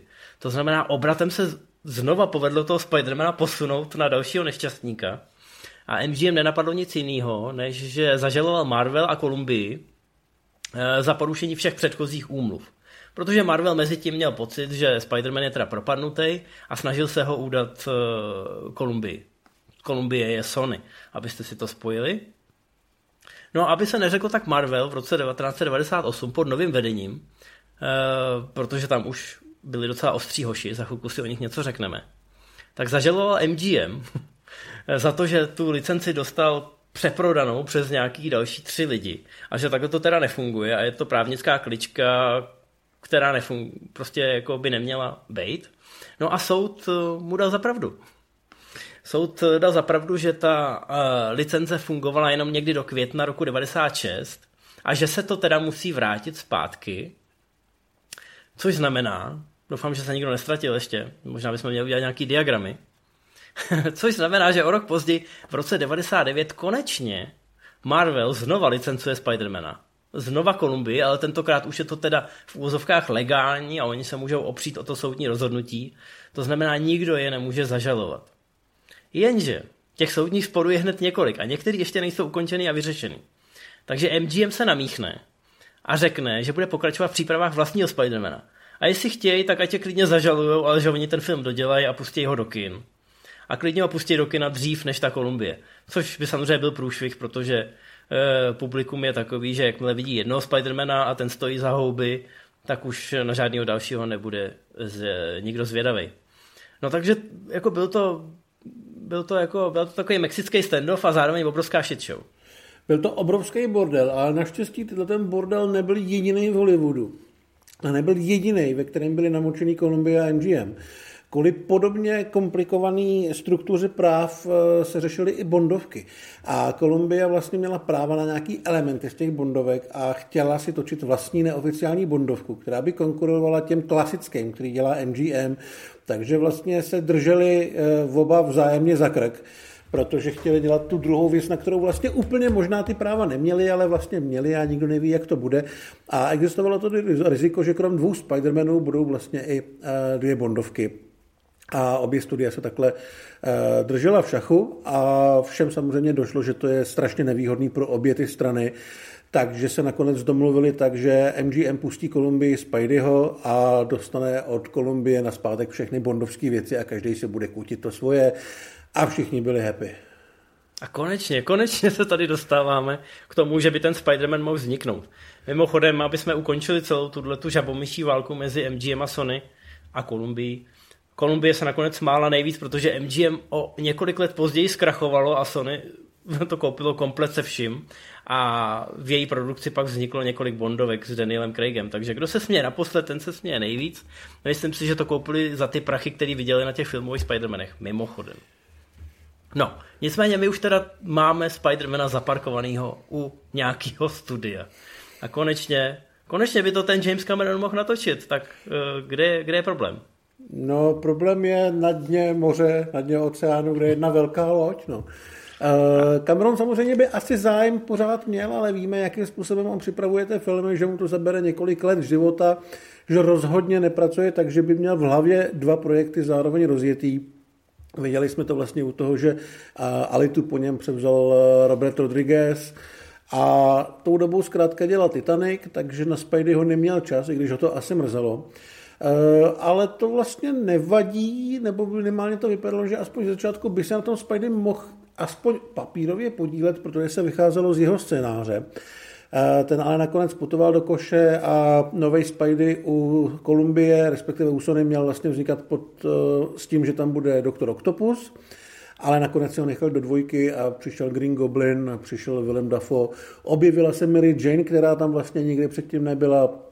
Měl to být eh, mnohem víc tradiční origin a vlastně Sam Raimi byl první z těch režisérů, který se kolem toho motali, který to nechtěli pojmout jako nějakou temnou, temnou věc, jako byly ty Bartnovi Batmani. Já si myslím, že oni tam asi do velké míry hráli tu roli v tom, proč to chtěli potom dělat takovýmhle způsobem hmm. a chtěl z toho udělat víc tu, tu rodinnou akci, jak nakonec vznikla. Ale to už se zase dostáváme k Raimimu a gotovému Spideymu a na to je ještě čas. Ano, na to je ještě čas příští díle, takže teď se vrátíme zpátky v čase, milé děti. Protože doteď jsme řešili teda toho Spidermana a Uh, veškerý aktivity Stana Lee, který byl samozřejmě, i když v tom Marvelu měl čím dál tím menší vliv, jak se tam měnili ty vlastníci a jak, jak čím dál tím míň bylo důležitý, že Marvel vydává nějaký komiksy, uh, tak pořád to byl ten maskot a pořád uh, zkrátka samozřejmě vystupoval i v těch jednáních s Hollywoodem. A pozoroval to, jak se ten Spider-Man ne a ne dostat do produkce od půlky 80. let a mezi tím konkurenční DC se stihl spamatovat. Nad eh, nepovedeným čtvrtým Supermanem se zavřela voda a vzniknul Batman v režii Tima Bartna. Batman je hrozně zajímavý film, který vydělal jakž tak slušný peníze, ale hlavně neuvěřitelným způsobem nakopnul prodeje hraček a propagačních předmětů, na kterých se vydělalo několik set milionů dolarů. A to tenkrát, dámy a pánové, byly obrovský peníze. A když to, viděl, eh, když to viděli ty biznismeni, vlci z Wall Streetu, a zároveň viděli krachující Marvel, který prodává čím dál tím méně komiksů a není schopný tu slávu těch komiksových hrdinů, který znala celá Amerika, eh, šířit eh, v těch dalších mediálních sférách, tak Ron Perlman, jak jsme říkali, velký zvíře u Revlonu, se rozhodl, že teda svoje peníze který vydělal mimo jiné i na prodeji firmy Technicolor, která vyráběla filmové kopie. A prodali za obrovský peníze v roce 88 za 800 milionů dolarů. No tak vyrazil na nákupy. Pořídil si nějaký hezký hračky. A koupil si komiksy. Koupil si komiksy, ano. Eh, asi, kdyby byl tenkrát Twitter, tak eh, Ron Perlman napíše zítra si koupím komiks. A nemyslel by tím sešit, ale myslel by, by, myslel by tím kompletní Marvel. Za pouhých 82 milionů dolarů, dámy a pánové, koupil komplet Marvel. Protože věděl, že když se mu povede natočit jednu slušnou Marvelovskou adaptaci, dostat ji do Hollywoodu, tak vydělá peníze na těch hračkách. A okamžitě se mu vrátí všechny ty investice. Stačil by mu jeden Batman, nebo poloviční Batman. A bylo by to doma. Takže to koupil čistě, čistě s tím, že bude dělat hračky. Bylo mu úplně jedno, co Stanley bude vydávat za komiksy. Ale samozřejmě chtěl výrazně zatlačit na to, aby vznikly nějaké ty adaptace. Už jsme se o tom bavili asi před půl hodinou. Já vím, že trošku tady teď jako přeskakujeme. Finta je v tom, že mu to nevyšlo. jo, on, protože měl těch peněz hodně, tak ještě koupil ten New World Entertainment za 120 milionů dolarů, protože když by mu Hollywood dal košem, tak on si to bude natáčet sám a bude vyrábět televizní seriály, bude vyrábět animáky a když ty budou úspěšní, tak pak nakonec ten Hollywood přijde s tím prosíkem, jestli by nemohl nějakou tu Marvelovku zadaptovat. Takže měl to vymyšlený, dokonce Stenalí přestěhoval do LA, eh, aby tam začal lobovat eh, u těch hollywoodských studií a začal jim tlačit ty superhrdiny do štánu. No, bohužel jediný, co z toho vzniklo v této době, tak byla fantastická čtyřka, kterou zná velmi málo lidí a pak ještě jeden projekt, který zná ještě méně lidí, naštěstí. A to je Kapitán Amerika, který vznikl taky pod dohledem Golana a v režii Piuna a je to prostě hnusný, levný, uh, úsměvný, řekněme. A bylo to samozřejmě něco, co se Límu ani Perlmanovi nelíbilo, takže se tam šermovalo žalobama, ale Golan ty věci dokázal točit tak strašně rychle, že vlastně nikdo nestihl pořádně reagovat na to, aby ho mohl zastavit. No právě, soud, soud vám klidně řekl, jo, odročujeme to, další jednání bude v květnu. A to už a, se točila trojka. A, a během, během dubna už ten film byl na VHS a na nějakých kabelovkách. Taky ho najdete na YouTube, nebojte se. Jsou to obojí, udělejte si někdy nějaký double, vemte si hodně alkoholu. Je to velmi, velmi surální. No, takže, no, takže tyhle, první tyhle věci projekt, vznikly. který a... reálně začali dělat oni, tak měl být seriál s Nickem Furym a pilot byl podle jejich slov tak kvalitní, že se rozhodli nepojmout to jako pilot, ale jako velký televizní film, velkou televizní událost. Eh, hlavní roli měl David Hazelhoff a je to velmi směšný. Mimochodem mám pocit, že scénář psal David S. Goyer, který je podepsaný třeba pod, já nevím, čtvrtinou komiksovek, že jo, dělal Batmany a takovýhle. No, a... je, je to těžký kemp, ale je to televizní projekt. Eh, samozřejmě to prvenství mu patří, protože to bylo oficiální. Pokud teda úplně zapomeneme, a všichni u Marvelu chtějí zapomenout, že existuje Kačer Havard, No. Což je adaptace marvelského komiksu. Je to, jako, je to dobrý tajemství, skoro nikdo to netuší. Tak ale podle mě to... to tušil James Gunn, který tu svini uh, opeřenou narval do Strážců galaxie. Že? To je pravda, tím nám to připomněl. Ale tak tohle v podstatě byly první dvě oficiální Marvelovky. Jo? Tak ještě to nebylo úplně to, co by Stan Lee uh, asi chtěl, ale už to byl krok nějakým směrem. Mimochodem, když, uh, když se ještě podíváme na ty další adaptace chronologicky, tak logicky vás napadne Blade, o kterém dneska nebudeme mluvit, udělali jsme mu vlastní speciál. To byla taky poměrně velká náhoda. Ale už málo kdo si pamatuje, že muži v černém jsou taky Marvelovka, ale v tomhle případě musíme teda použít úvozovky, eh, protože muže v černém vymyslelo menší vydavatelství komiksový, který Marvel následně pohltil a mezi tím se dostala do preprodukce a následně produkce filmová adaptace a tam už v těch titulcích je uvedený Marvel. I když je to takový přivlastnění. Takže když mluvíme o mužích v černém jako o Marvelovce, eh, tak to není úplně cool. Na druhou stranu ten film měl obrovský úspěch, rozjel velkou franšízu, takže se k němu Marvel v úvozovkách, sice v úvozovkách, ale moc rád hlásí. No, ale myslím si, že to bylo přesně to, co vlastně si oni slibovali od toho, že ten Marvel koupí, myslím ten Perlman, že bude tvořit velké značky a mm, ty značky budou tak populární, že bude moct začít posílat e, do prodejen všechno od penálů, triček, figurek, e, bubbleheadů a propisek a bude to vydělávat velký prachy. Takže si myslím, že od těch mužů v černém vlastně se ukázalo, že ta jeho vize dává smysl a může fungovat. Ano, ano, ale to už byl dávno Perlman někde v háji a Marvel měl úplně jiný majitele. Ano, ano, ano. A k tomu se teď dostáváme, pán, dámy a pánové. Tohle je zákulisí, já chápu, že to nikoho možná nebaví, ale mně přijde, že ty příběhy tam jsou fascinující. Kdo chce samozřejmě jenom ten příběh toho samotného Spideyho, tak jak se natáčel, tak asi už na začátku jsem vám mohl říct, ať přetočíte rovnou na ten druhý díl, který vyjde za týden nebo dva. A tohle je spíš takový to babrání se v tom zákulisí. My jsme s Matějem o tom napsali knížku, jmenuje se Továrna na sny. Když si ji koupíte, uděláte nám velkou radost. E, takže občas to, co se děje v tom pozadí, je mnohem zajímavější a mnohem delší. Vemte si, že do kina jdete na film, který má dvě a půl hodiny, ale tady ta historie se tvořila 30 let, než se ten film vůbec na stříbrný plátna podíval. Takže jdeme zase šermovat žalobama a bankrotama. Perlman, ano, máme ho tady.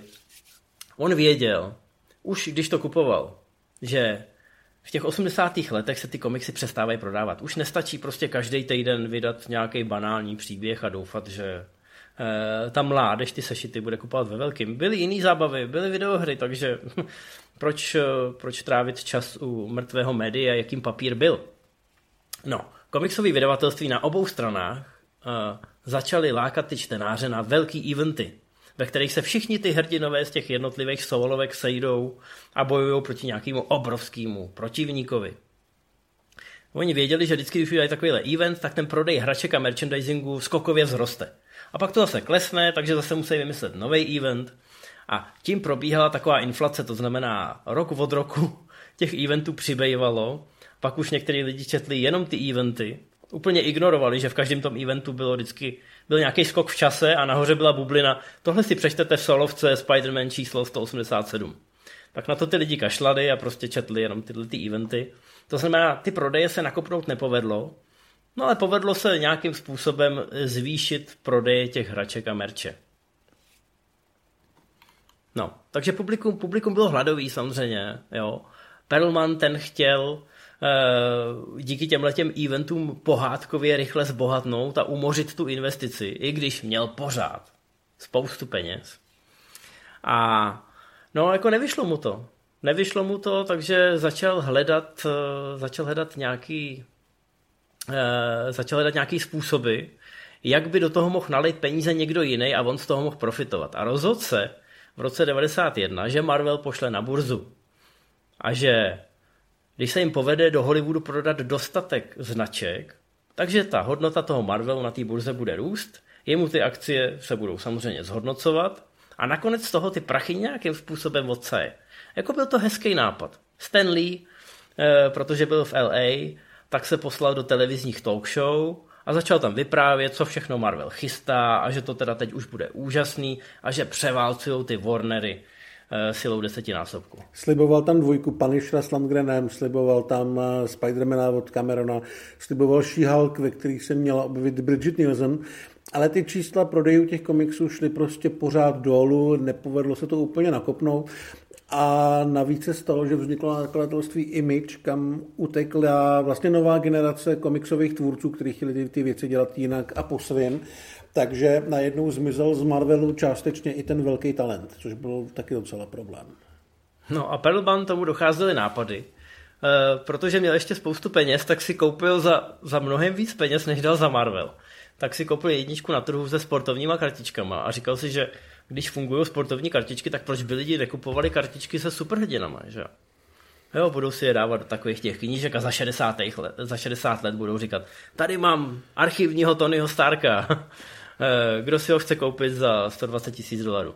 No, to úplně nevyšlo.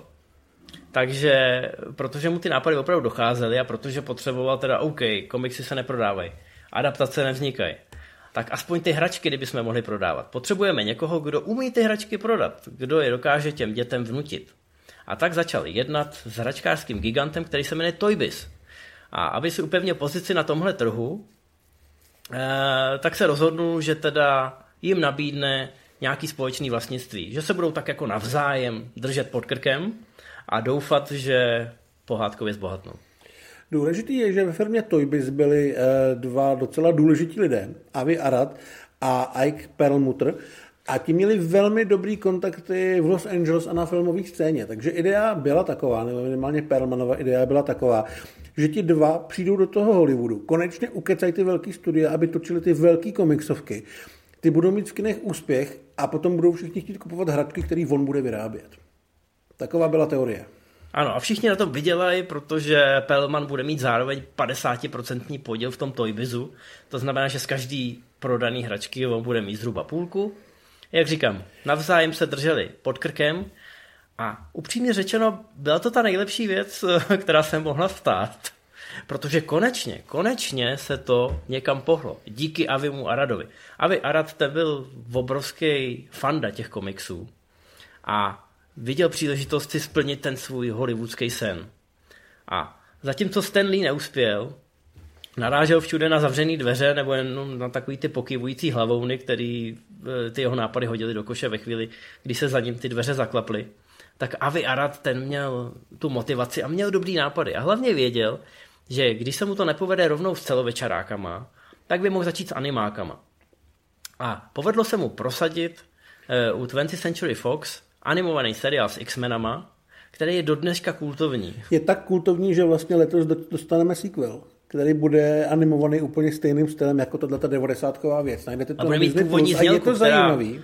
Původní znělka mimochodem se ozvala, mám pocit i na soundtracku nějaký hraný X-menovky, protože zkrátka tohle odchovalo celou jednu generaci dětí a do dneška se na to vzpomíná jako na jeden z nejlepších komiksových animáků. A měl ale i jiný plány. Eh, chystal doktora Strange, do kterého lákal ve Cravena jako režiséra, eh, hodně tlačil Black Panthera s Wesley Snipesem, což jsou všechno věci, které bychom chtěli vidět. Jsou to dobrý nápady, právě. On měl ty skvělý nápady a dokonce i v těch studiích narážel na exekutivce, který si říkali, hele, to vlastně dává smysl. A ještě měl samozřejmě toho Spidermana od Camerona, což je věc, která asi otvírala v Hollywoodu úplně No, bohužel první, první velká věc, kterou musel řešit, eh, byla ta nízkorozpočtová fantastická čtyřka, takže utratil několik milionů na film, který neměl nikdo vidět. Nikoli na film, který eh, měl Marvelu otevřít ty dveře do Hollywoodu. Takže budoucnost vypadala růžově, ale pořád byla ještě daleko. Furt se ještě nezačalo vlastně vůbec nic točit. A přitom prodeje komiksů šly dolů, akcie šly taky dolů a Perlman začal být takový nervózní, takže začal vymýšlet, co vlastně s tím. A trošku se mu to vymklo z rukou, protože e, měli tam se vlastně začít stavět nějaký marvelovský restaurace, měly tam být ty kartičky, měly tam být různé samolepky, e, měla být úplně nová distribuce komiksu přímo, přímo zákazníkům, e, komiksový módní butiky, zábavní parky a takový. Ale to jsou podle mě všechno věci, které by fungovaly třeba o deset let později. Až potom, co by, všechny by ty, chvíli... co by všechny ty věci ten úspěch stavili. Ale on vlastně neměl v ruce vůbec nic. Přesně tak. A co uděláte, když krvácíte miliony dolarů týdně? Koupíte si další věci, skrz který můžete ještě víc krvácet. Takže když nevyšly baseballové kartičky, tak on si koupil Panini, což bylo eh, takovýto vydavatelství, jestli si pamatujete. Já si to pamatuju. Já to mám pořád doma. Fakt? Wow. Jo. V 90. letech byly takový alba, do kterých jste si pak mohli kupovat v trafikách eh, nalepovací kartičky. Já jsem měl Želvy Ninja hlavně. Želvy ale Ninja, oni vydávali... hokejisti byli hodně populární. Oni vydávali všechno. Fotbalisty, hokejisty, komiksový, ty.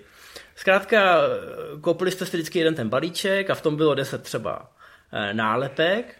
No a vy už jste třeba nějakou z těch nálepek měli. Ale kamarád si taky koupil balíček a vy jste to pak mezi sebou různě dílovali, abyste se dostali k těm nálepkám, co vám ještě chybí. A první, kdo dodělal tu eh, dodělal celý to album, tak pak dostal jedničky ve škole a zbalil tu nejhezčí spolužačku a ne, kecám, akorát, že vůbec. Prostě nic se nestalo.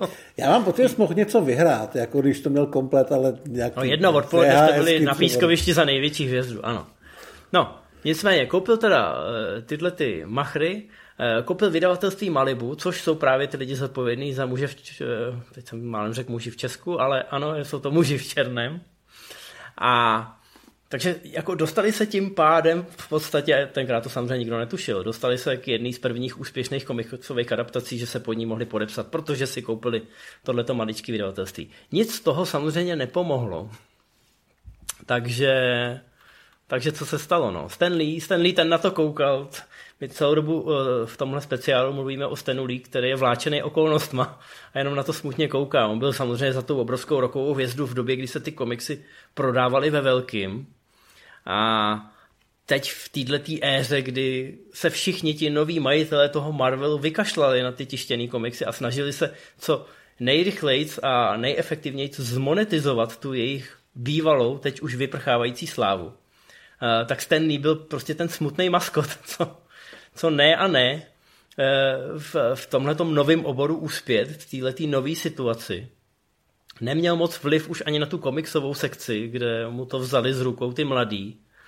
E, ta filmová, která se nově jmenovala Marvel Films, tak tam mu to, tam mu to rval z rukou ten Avi Arad, který byl mladý, který byl průbojný a zkrátka byla to jiná generace. On uměl, on uměl s tím Hollywoodem mluvit. Měl, měl, měl, měl tu hantýrku, dokázal s nima najít tu společnou řeč, něco, co se Stenu Lee za 20 let nepovedlo. Takže celkem chápu, že jako zatímhle je poměrně smutný příběh. Samozřejmě, kdybyste si přečetli nějaký eh, životopis Marvelu v uvozovkách, tak zjistíte, že Stan Lee jako trošku ho dohnala ta karma. On taky nebyl úplný svatoušek, ale zkrátka byli jsme, byli jsme na hraně eh, nové éry, všichni už doufali, že to konečně nějak dopadne a bylo to takový to ticho před bouří. No ale furt to bylo trochu vajzlu všechno, že jo? Furt to bylo ticho, vlastně, no. Protože vlastně s tím, jak nevznikaly ještě ty filmy, tak nevznikaly ani ty hračky, které si vlastně prodávali míň a míň, protože klesal zájem o komiksy a už to opravdu vypadalo jako velký problém. A naštěstí do toho vstoupil další pán, což byl ten Ike Perlmutter, který s Aradem e, začal spolupracovat Eh, na té snaze to pořádně nakopnout a zatímco Arad obíhal Hollywood, tak eh, Perlmutter řešil úplně jiné věci. Ten řešil, jak uh, ušetřit. No, no, Avi Arad a Ike Perlmutter jsou v podstatě, pocházejí ze stejné země, oba to jsou Izraelci, ale Avi Arad byl takový nadšený, milej, dokázal se vemluvit do té přízně hollywoodských studií, ale měl v podstatě ta jeho motivace nebyla nějak zákeřná. On chtěl prostě natočit dobrý filmy a chtěl, aby se ty komiksové hrdini, hrdinové konečně dostali na stříbrný plátno, aby se jim dostal pozornosti, jakou si zaslouží. Ike Permuter byl z jiného těsta. Jeho život naučil se o všechno porvat. Zažil šesti, šestidenní válku, období obrovské chudoby a do New Yorku přicestoval doslova s 250 dolarama v kapse. Jo. To, tohle je člověk, který jako přistěhovalec postával v Brooklynu před hřbitovama a za úplatu nabízel, že tam udělá prostě rozloučení v hebrejštině. Vždycky, když tam viděl nějakého toho krajana, tak říkal, hele, mi dáte 10 dolarů, já vám to, já vám to tady odpovídám, já umím všechny ty věci z paměti a tak. Takže dával korunku ke korunce a potom objevil hračkářský biznis. A zjistil, zjistil, že existují hračky, které se vyrobí a s nějakým jiným defektem se musí vyhodit protože oni zákazníci nemají zájem. Dneska to vidíme, já nevím, s okurkama nebo s banánama, když mají špatný tvar nebo jsou blbě zahnutý, tak oni supermarkety nemají zájem a zemědělci si je můžou tak maximálně doma strčit eh, do zavařovaček. No a Ike Perlmutter zjistil, že když osloví tyhle ty hračkářský giganty, ty producenty těch hraček, a řekne jim, hele, já bych možná ty hračky, co se vám nepovedly a co tady hodláte zase jakoby rozstavit a použít ty materiály znova, já bych to možná koupil. No a samozřejmě za výhodnou cenu, třeba za desetinu. Takže on koupil tyhle ty šmejdy, jo, tyhle ty nepodařené výrobky a pak je prodával přímo na ulici. Samozřejmě, protože to byl rozený obchodník, tak ano, prodával to za polovičku ceny, ale šel kolem nějaký pár s malou holčičkou a Ike vytáhnul hračku a říkal, holčičko, podívej, mám tady, já nevím, novou figurku želvy ninja. Sice jich chybí půlka ruky, ale eh, to si můžeš doma dodělat modelínou. No a rodiče mu dali ne 20 dolarů, který stála ta hračka v obchodech, ale třeba 10 dolarů. No a pro něj to byl obrovský zisk, protože on ty, on ty želváky nakoupil na, na metráky za 99 centů. Takže takhle začínal vy, vydělávat eh, první peníze a protože viděl, že v těch hračkách je to snadný, že je to jako ukrást dítěti bonbon, nebo naopak mu ten bonbon vnutit, eh, no tak potom na tom vybudoval hračkářský impérium. Přesně tak, ale to už dělali s tím Aradem, který byl taky Izraelec, ten, to, ten eh, fungoval trošičku jiným způsobem než, eh, než Permotro, to už jsme si vlastně říkali.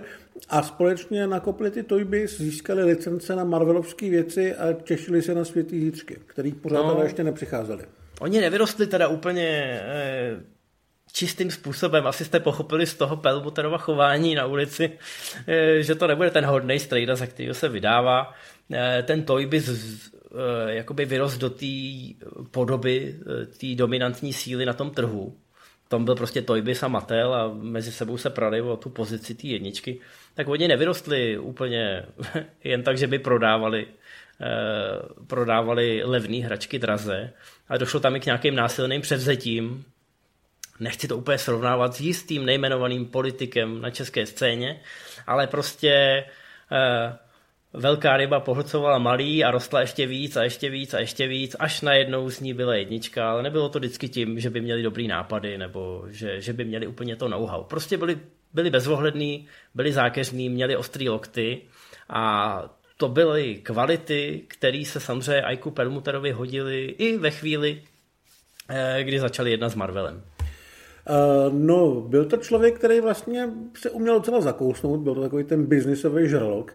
Uh, nikdy se nik, jako neokazoval, neměl rád, když ho fotili, uh, údajně nosil pistoli, protože hračkářský biznis je asi docela tvrdý. A v Marvelu se po letech, když už se jim dařilo hodně dlouho, snažili se ho zbavit a trvalo to 6 let? No, bylo to Eh, existuje spousta historek. Ike Permuter, my jsme to trošku řešili i v, ve speciálu k Ironmanovi.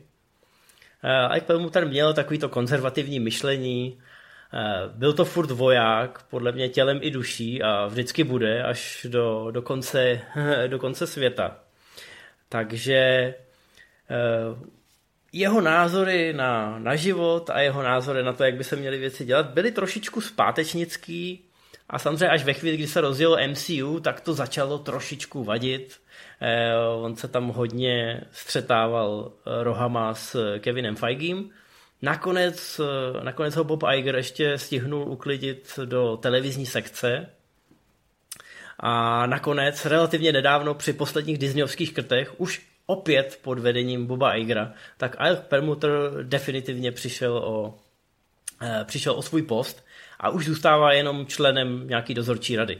Což je logický, protože teď přeskočím hrozně, hrozně daleko do, do, dopředu.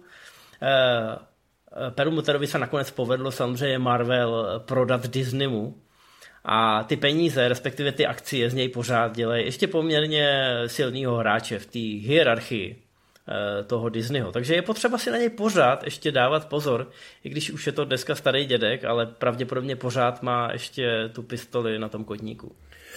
Eh, no, když se blížíme ke konci 90. tak už to je hezky rozjetý, ale uh, ukázalo se, že o komiksy ani ty filmový najednou už není tolik zájem, protože Batman a Robin byl veliký propadák. Naopak se v televizi dařilo seriálovýmu Supermanovi, úspěch slavil Blade, ale to bylo tak jako trošičku omylem a trošičku bokem, to nebylo no. přesně to, po čem vlastně tato parta šla.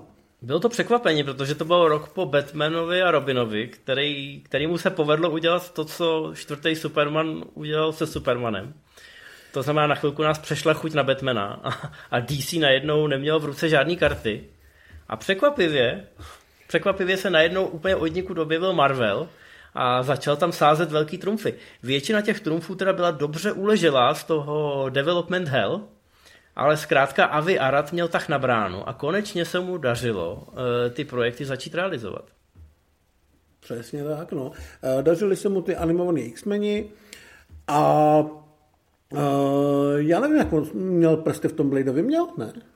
No měl, měl, no, u, u Blade to bylo, u Blade to bylo zajímavý, že jo, protože Blade vlastně neměl ani vlastní solovou řadu, mm.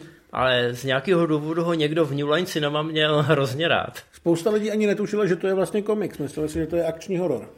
No, takže se to povedlo nějak eh, produkovat a hlavně Ike, Ike Perlmutter samozřejmě si tomu šlo hlavně o ty peníze, ale taky o to, aby on mohl dělat ty rozhodnutí sám.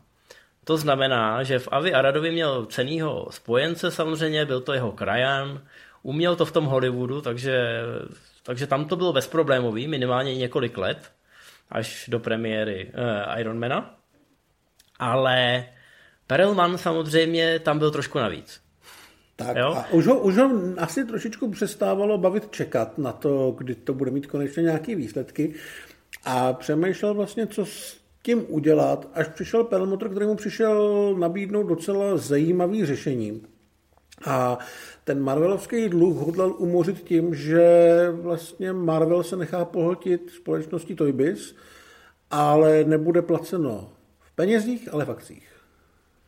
Tak, no je to, je to taková složitá zákulisní matematika samozřejmě, vlci z Wall Streetu dobře znají, takže vznikne emise akcí, Eh, Toybis ten odprodá Perlmanovi za vyšší cenu, tím pádem zvednou cenu celé té společnosti a všechno bude úplně skvělý.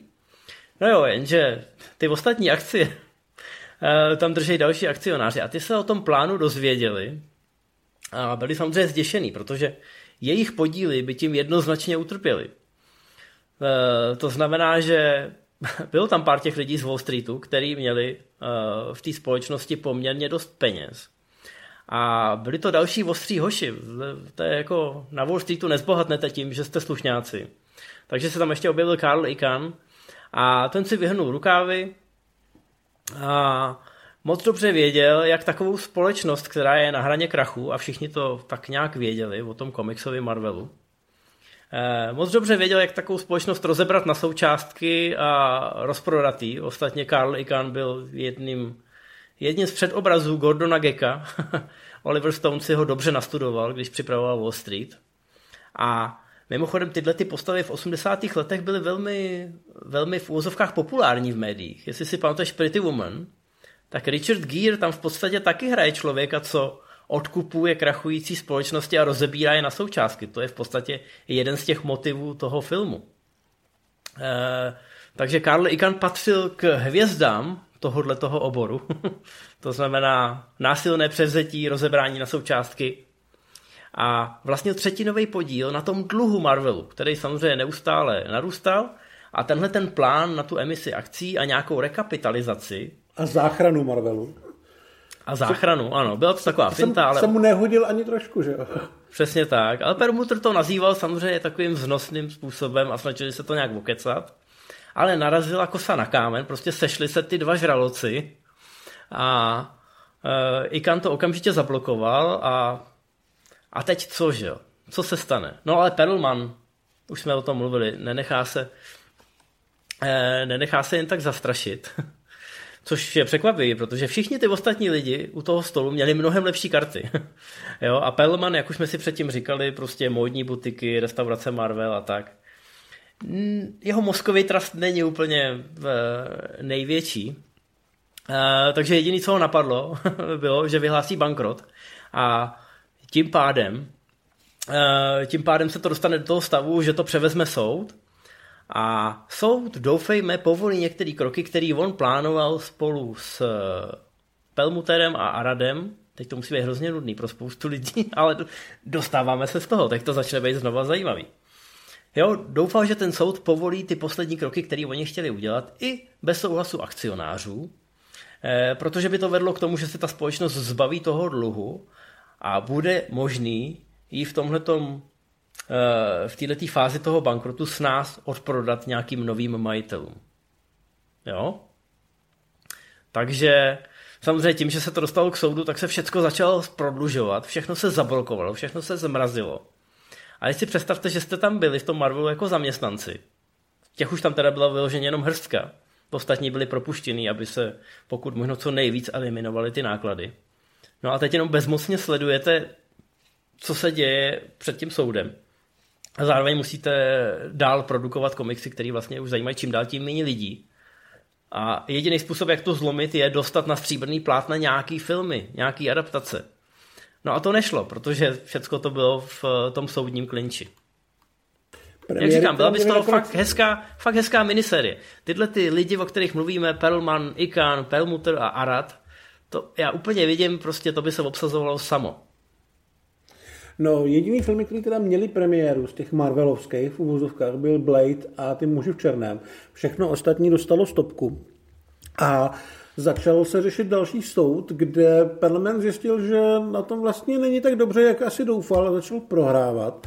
A Iken tlačil na tu svoji pozici většinového vlastníka dluhu a parlament se nakonec rozhodl, že by možná nebylo od věci se nějakým způsobem domluvit a hodit přes palubu Toybis.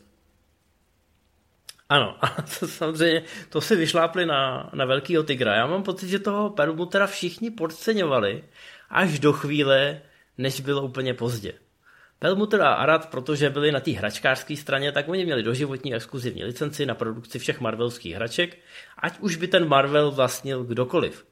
A všichni víme, že tahle licence byla to nejcennější, co v tu chvíli na tom Marvelu bylo. Prostě, že ty hračky vynášely mnohem víc než prodej těch komiksů, který se stenčoval měsíc od měsíce. Takže Ikan uh, slíbil Perlmanovi, že jestli to teda vyhraje a bude moct rozhodovat o tom, co se s Marvelem stane, že pošle Permutera k čertu. Jo, a Perlman si říkal, tak dobrý, to je vyřešený. A Ikan samozřejmě, protože byl taky trošku narcis a potřeboval si to užít, tu situaci, a, tak, e, tak se začal bavit s Pelmuterem a asi mezi nimi padlo pár ostrých slov, takže Pelmuter mu poslal fakt sem pár výňatků ze starého zákona a vyhrožoval apokalypsou. Nicméně Ikan to nakonec vyhrál. On si byl asi velmi jistý tou svojí pozicí. Jak říkám, byl to většinový vlastník toho dluhu, což ho stavilo do pozice největšího věřitele. A soudy většinou dávají zapravdu těm, e, na který by se ty peníze měly usmát mezi prvníma. No, takže když vyhrál, tak okamžitě vyhodil Perlmana, ten byl teda ze hry, což asi všem se ulevilo, protože ten člověk vlastně buď jenom čekal, nebo měl fakt blbý nápady. No a... aspoň vidíte tady, chápete, jako Pelman se domluvil s tím Ikánem, že teda, že teda když to vyhrajou, tak on vyhází Pelmutera a Arada a nakonec to dopadlo přesně naopak. Ikán věděl, že tenhle člověk mu vrazí kudlu dozad při první možné příležitosti protože už to udělal Permuterovi a Aradovi. Takže ho samozřejmě obratem bez váhání vyhodil. Ale nechal tam toho Arada, protože věděl, že ty filmové adaptace jsou rozjetý slušným tempem a správným směrem a že je to jediný způsob, jak tu společnost zachránit. Uh, Arad se pokoušel v Hollywoodu udávat další projekty, ale se mu povedlo udat třeba i Ironmana. A sešel, sešel se s věřiteli uh, Toybis A ty měli na stole nabídku na 420 milionů, kterou jim on rozmluvil, že není úplně dobrá, protože mají vlastně v ruce licence na ty postavy, které můžou mít mnohem větší hodnotu, než je to, co jim leží teďka na stole. A mluvil o tom, že samotný Spider-Man může mít hodnotu miliardy dolarů, přičemž těch postav tam bylo ještě několik stovek dalších. No, jinými slovy, Arad udělal přesně to, co mu řekl Pelmuter, to znamená vrazil kudlu do zatomu Ikanovi. Jo, Ikan to čekal od toho Perlmana, nečekal to od toho Arada, u kterého si myslel, že to je jenom jako nevinný týpek, co, co, točit filmy. co opravdu naivně chce jenom točit ty filmy. Ale Avi Arad se místo sešel s těma zbylýma věřitelama a říkal jim, že ta nabídka na těch 420 milionů jsou směšný peníze. Že jenom kdyby Spider-Man se dostal do kin, tak bude mít hodnotu miliardy dolarů. A to je jedna postava z tisíce. Takže Ikan, když to zjistil, tak samozřejmě Arada okamžitě vyhodil. Ale ty věřitelé se začali ptát jo, a začali řešit, hele, tak těch postav jsou tam tisíce. A tady ten týpek nám říkal, že Spider-Man má hodnotu jedné miliardy. Tak proč my bychom měli přistupovat eh, na takovéhle směšné peníze? Jo. No, takže soud eh, zjistil, že Ikan, eh, i když to vyhrál, tak není schopný ty věřitele dát dohromady, aby tahli za jeden pro vás. A zprávou toho konkurzu, toho krachlého Marvelu, myslíte, to ještě někdo poslouchá? Já nevím. no pověřil nezávislého arbitra, jo. Já vím, že tohle je trošku jako dohloubky, ale už, už vidím světlo na konci tunelu. Jo. Toho zaváhání, tím, že se najednou objevil nezávislý arbitr a všichni ty věřitelé najednou jako měli poměrně slušný šance se dostat k těm penězům. Jo. E, tak toho zaváhání využilo hned několik skupinek investorů, e, který e, chtěli ten Marvel koupit. Jo, a začali začali nabízet vyšší, vyšší částky, než bylo těch nějakých 420 eh, milionů dolarů a doufali, že ty věřitele nějakým způsobem osloví. Byla to vyloženě taková aukce, kdo nabídne víc. No, do té aukce se zapojili i Columbia, respektive Sony, eh, který spolupracovali s Hasbrem a ty chtěli Marvel koupit za půl miliardy. Tam to měli vlastně vymyšlený tak, že Sony bude točit filmy, Hasbro bude vyrábět račky a všichni na tom vydělají. Vlastně úplně stejný koncept, jako měl deset let zpátky Perlman, akorát, že uh, tentokrát už by to mohlo vít, protože by se opravdu mohlo začít natáčet. Nejvíc jim šlo o toho Spidermana, uh, protože v ostatní značky, ty veliký, jako byly X-meni, Hulk nebo Thor, tam uh, nebylo úplně jistý vlastně komu patří, jestli se povede je udat tak, že budou mít jenom jednoho majitele a aby z toho nebylo zase nějaký mrzení. Ale ten Spider-Man byl prostě volný, takže o to se tady bojovalo hodně. Eh, ve hře byly samozřejmě i nějaký méně známý postavy a ty eh, se vyloženě prodávaly za drobný jenom na umoření toho dluhu. No, to je právě problém. Perlman eh, to všechno rozdal a rozprodal během té krátké doby, kdy byl CEO. A každý vážnější zájemce o tenhle ten krachnutý Marvel, ve chvíli, kdy se prokousal první krabicí smluv, tak zjistil, že ty věci, o který má největší zájem, už jsou zaparkované někde jinde, nebo s nima bude problém. Bude se někdo muset dohodnout ne s jedním, ale se dvěma, třema novýma majitelama. A bude to zkrátka problém a bude se to protahovat, to znamená, že tu investici nedostanete hned zpátky. No a tak se to protahovalo, soud eh, furt čekal, že ten nezávislý arbitr teda najde nějaký nový kupce a ty se neobjevovaly. Takže se do hry vrátil zpátky Perlmutter a Arad a slíbil soudu, že by si půjčí 200 milionů dolarů, ze kterých umoří tu velkou část toho marvelského dluhu. No a zbytek pokryjou akcie nově vzniklé firmy, což je teda extrémně podezřelý a z nějakého důvodu na to někdo, někdo kejvnul. Prostě Toy bys řekl, že se sloučí s Marvelem, definitivně vytvoří úplně novou firmu a tím, že se tam naleje kapitál z ještě pořád fungujícího hračkářského konglomerátu, tak se to povede nějakým způsobem eh, definitivně otočit eh, směrem k lepším zítřkům. Jo? No a Karl Icahn pochopil, že teda tomuhle nemůže kontrolovat, Jemu šlo jenom o to to nějak prodat s nějakým ziskem. Jo, to, byla celá, to byl celý jeho modus operandi na Wall Streetu a tohle už na něj byl příliš komplikovaný a musel, musel by se tomu věnovat ještě dalších několik let a už takhle ho média propírali, eh, že je to prostě jenom bezohledný obchodník, který ty firmy rozebírá na součástky a pak je znova prodává. Premiéra Wall Street asi taky zanechala na jeho image eh, nějaký šrámy. No tak se rozhodnul, že, že si nechá zaplatit jenom soudní výlohy, výměnou za to, že definitivně odstoupí a že nechá Pelmutera a Rada, ať si s tím teda dělají, co chtějí. No a tak ty dělali, měli kliku, protože se k ním vrátili práva na ty nejcennější značky, vrátil se k tím Spidey, Foxové byli připravení vrhnout se pořádně na ty X-meny, který už měli ošahaný z toho animáku a přišel čas dělat raný film a vypadalo to na světlý zítřky, ale potom se samozřejmě se ukázalo, že když něčemu šéfuje ten perlmotr, že to může být docela bolestivý. Ten člověk opravdu šetřil úplně na všem. A údajně hlídal, kde všude je zhasnuto, zmizely z těch eh, kanceláří všechny kávovary a všechny stroje, které nebyly podstatné a prý snad i vybíral z košů sešitý papíry, aby takový ty cvočky z té sešívačky vyndal, aby se dali použít znova. Takže uh, ta atmosféra tam nebyla úplně dobrá. Navíc uh, velmi rychle a velmi rád vyhazoval lidi, u kterých měl pocit, že nejsou potřební. Takže jako na světlých vždycky to úplně nevypadalo, protože tenhle člověk spíš šetřil, než že by investoval. A on se Ale... snažil okamžitě všechny ty prachy dostat zpátky. Vyhodil, vyhodil dekorace, které by dneska měly obrovskou cenu. Nebo by byly někde v muzeu, ale zkrátka velká část historie té značky skončila někde v koši. Nebo v nějakém frcu za, za pár dolarů jenom proto, aby se z toho ještě něco eh, vysypalo. Dokonce se snažil zbavit i té nejdražší dekorace a to byl Stan Lee, ten tam samozřejmě ještě pořád byl jako ten maskot. No a jak Pelmuter věděl, že ho nemůže úplně vyrazit, že to by ho média asi zválcovali, tak mu nabídnul poloviční plat a doufal, že Lee odejde sám. No a Lee mu začal vyhrožovat, že on je teda tou tváří značky a že jakkoliv teď ten Marvel není úplně v nejlepší kondici, tak on prostě sám od sebe neodejde. No a Perlmutterovi tomu bylo úplně jedno, jako nějaký komiksy a cokoliv. On v tom viděl opravdu jenom tu cestu k těm penězům skrz ty filmy a skrz ty hračky. A věděl, jaká je situace na trhu, že už se ty komiksy moc neprodávají, ale že pokud se jim to podaří nějakým způsobem dostat do toho popkulturního povědomí, tak je potáhnou dál ty filmy. Superman, eh, co se týče toho papírového vydání, tak už taky nedělal nějaký obrovský čísla, ale v tom obecném kulturním povědomí to byla prostě obrovská postava, jeden z nejslavnějších superhrdinů. A v tohle to doufal Permuter, Eh, že i když se na ty komiksy zapomene a stanou se naprosto okrajovou záležitostí, tak ta sláva, kterou si budovali dlouhé dekády, eh, jim pomůže v těch kinech k velkým výdělkům.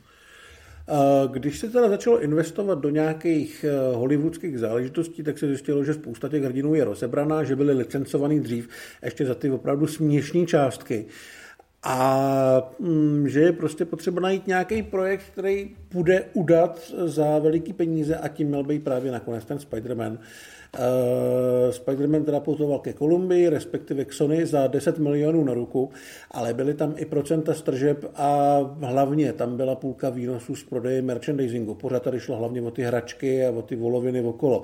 Takže to měl být ten film, který v případě toho úspěchu, který se tady očekával, Eh, by ten Marvel konečně dostal z těch velkých dluhů?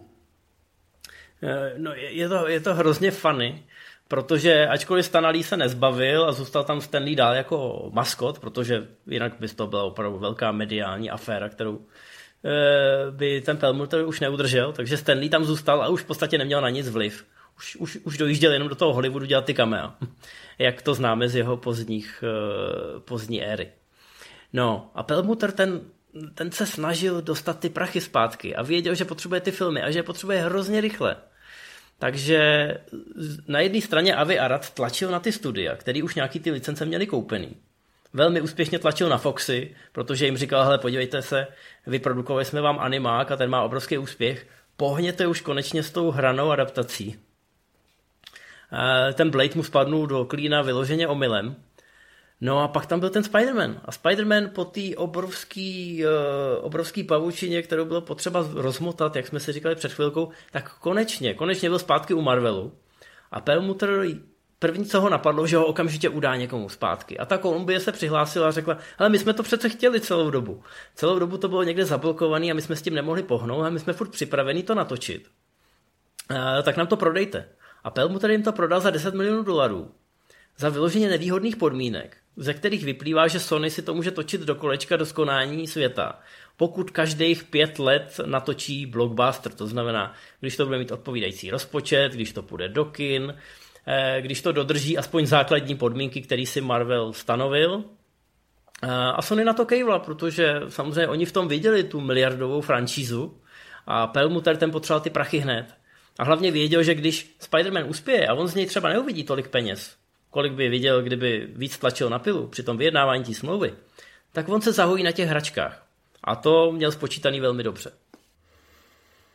No, tak tím už se vlastně téměř blížíme uh, k tomu konci této první části Spider-Manovský. Uh, povedlo se to prodat správnému studiu, který k tomu přistoupilo tím správným způsobem.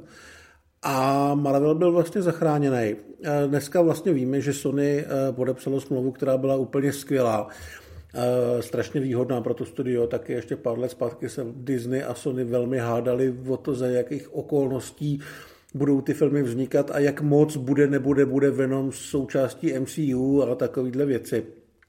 A je vlastně vidět, že stálo za to si počkat a povedlo se nastartovat tou novou komiksovou vlnu tou kvalitou, ale zároveň s tou kvalitou přišly i ty obrovské výdělky z té druhé strany, na kterých se vlastně koukalo mnohem víc nebo s mnohem větší nadějí, než na ten film jako takový. Je trošku škoda, že jsme se nedočkali toho Spideyho od toho Jamesa Camerona, protože by byl pravděpodobně super. Ale a ono, se, ono se o to ještě jako uh, Amy, Amy Pascal, která tenkrát byla u Sony, tak se o to ještě snažila. Ve chvíli, kdy oni získali v Kolumbii, Kolumbia je Sony, jenom aby jsme si to zase připomněli, ve chvíli, když získali ty práva, tak ona okamžitě běžela za tím Cameronem a ještě mu to nabízela. Ale on už prostě neměl zájem. No, no už dělal Titanic a to no. Některé věci teda skončily jinde, ať už Spider-Man a vlastně všichni jeho Spider-Fellas u Kolumbie. Eh, X-meni, komplet Mutanti plus Deadpool skončili u Foxu. Tam to samozřejmě nakonec dopadlo tak, že Foxové jsou u Disneyho, takže nikdo nemusí nic řešit. A uvidíme, kam to povede dál. No, ten, to, to, to je Foxové uh, s komplet X-menama, Deadpoolem a tak dál, to byla Perlmanova práce. Ale i ten Perlmutter s tím rozdáváním si úplně nelámal hlavu. Když, uh, když šli na tu zkusku ze Sony a nabízeli jim toho Spidermana, tak Sony řekla, OK, OK, chceme Spidermana, 10 milionů, není problém. A oni jim nabízeli, že za 25 milionů dolarů, když si trošku připlatí, že dostanou všechno ostatní, co ještě není zabraný. To znamená komplet celý katalog Marvelu, ze kterého si můžete vyzobávat úplně, co vás napadne. A Sony si řekla, Mm-mm, to nás nezajímá, nějaký Iron Man, Ant-Man, to, to jsou Bčkový a Cčkový postavy, to, to, to, to si nechte. My si vezmeme, my si vezmeme Spidermana a ty postavy, které s tím souvisejí. To znamená Peter Parker, Venom, Morbius, Black Cat, Silver Sable, bla bla bla. No a takže to takhle dopadlo, ale Sony byla, Sony byla takhle daleko od toho, aby se z ní stal Eh, naprostý hegemon. Naprostý komiksový hegemon, který by měl pod sebou všechny. A v podstatě tím, že si tohle nechala dobrovolně utéct, tak položila nevědomky základní kámen tomu MCU, protože kdyby oni opravdu všechno rozprodali v ten moment, tak by neměli na čem stavět. Jo? Všimněte si, že i po startu MCU Marvel musel u některých filmů nebo u některých hrdinů musel čekat dlouhý roky, než se mu ty práva vrátí zpátky. Nebo se musel domluvit s jiným studiem, jako v případě Nebo Halka. to vyhandlovali za něco jiného, přesně tak. E, než vůbec mohli dělat týmovky, jaký dělají dneska. Samozřejmě Disney potom koupil Foxy, tím pádem se k němu vrátila fantastická čtyřka, X-meni a další věci. Do dneška mají zaparkovanýho Halka u Universalu, což je smlouva, která sahá až zpátky k tomu televiznímu seriálu. Eh, takže bylo to komplikovaný, no. Byla to velká horská jízda s tím Marvelem. Eh, v tom vedení seděly barvitý charaktery. Ostatně říkám, puste si náš speciál k Ironmanovi a zjistíte, že eh, ta mírná tenze mezi Permuterem a Aradem potom vyvrcholila poměrně nešťastně, ale Permuter vždycky seděl v tom New Yorku a šlo mu jenom o ty prachy a ten Arad ten byl v tom Los Angeles a podmazával si tam ty hollywoodský titány. takže naštěstí Naštěstí tyhle dva byly levá a pravá ruka. Často levá ruka nevěděla, co dělá ta pravá. A, a dopadlo to tak, že se navzdory všemu povedlo tu komiksovou horečku zažehnout nejdřív nenápadně těma X-menama a potom samozřejmě tím prvním Spider-Manem. A o tom si, eh, dámy a pánové, budeme povídat příště ve speciálu, který se bude věnovat už přímo produkci prvního Spider-Mana. Tam budeme mít toho sama Raimiho, to, jak se to obsazovalo, to, jak se vyráběly ty triky a to, jaký to obrovský peníze vydělalo, což samozřejmě vedlo k tomu, že jsme jeli dál a dál a dál. A, a to všecko, to všecko probereme příště, protože dneska už jsme pravděpodobně hodně dlouhý. Já vím, že to bylo zamotaný, Vím, že některé ty oslí můstky tam úplně nefungují, vracíme se tam v čase sem a tam, možná jsme někde udělali i nějakou chybu, nebo jsme to trošku popletli, ale já doufám, že jste to s náma vydrželi a že jste teď o trošku chytřejší a že se budete těšit na to velký finále eh, v té hollywoodské pavučině, která je zábavná zvenku i zevnitř, to znamená jak na tom stříbrném plátně, tak v tom zákulisí. Tak jo, tak zdar. Tak se mějte a budeme se těšit na zdar u druhého dílu.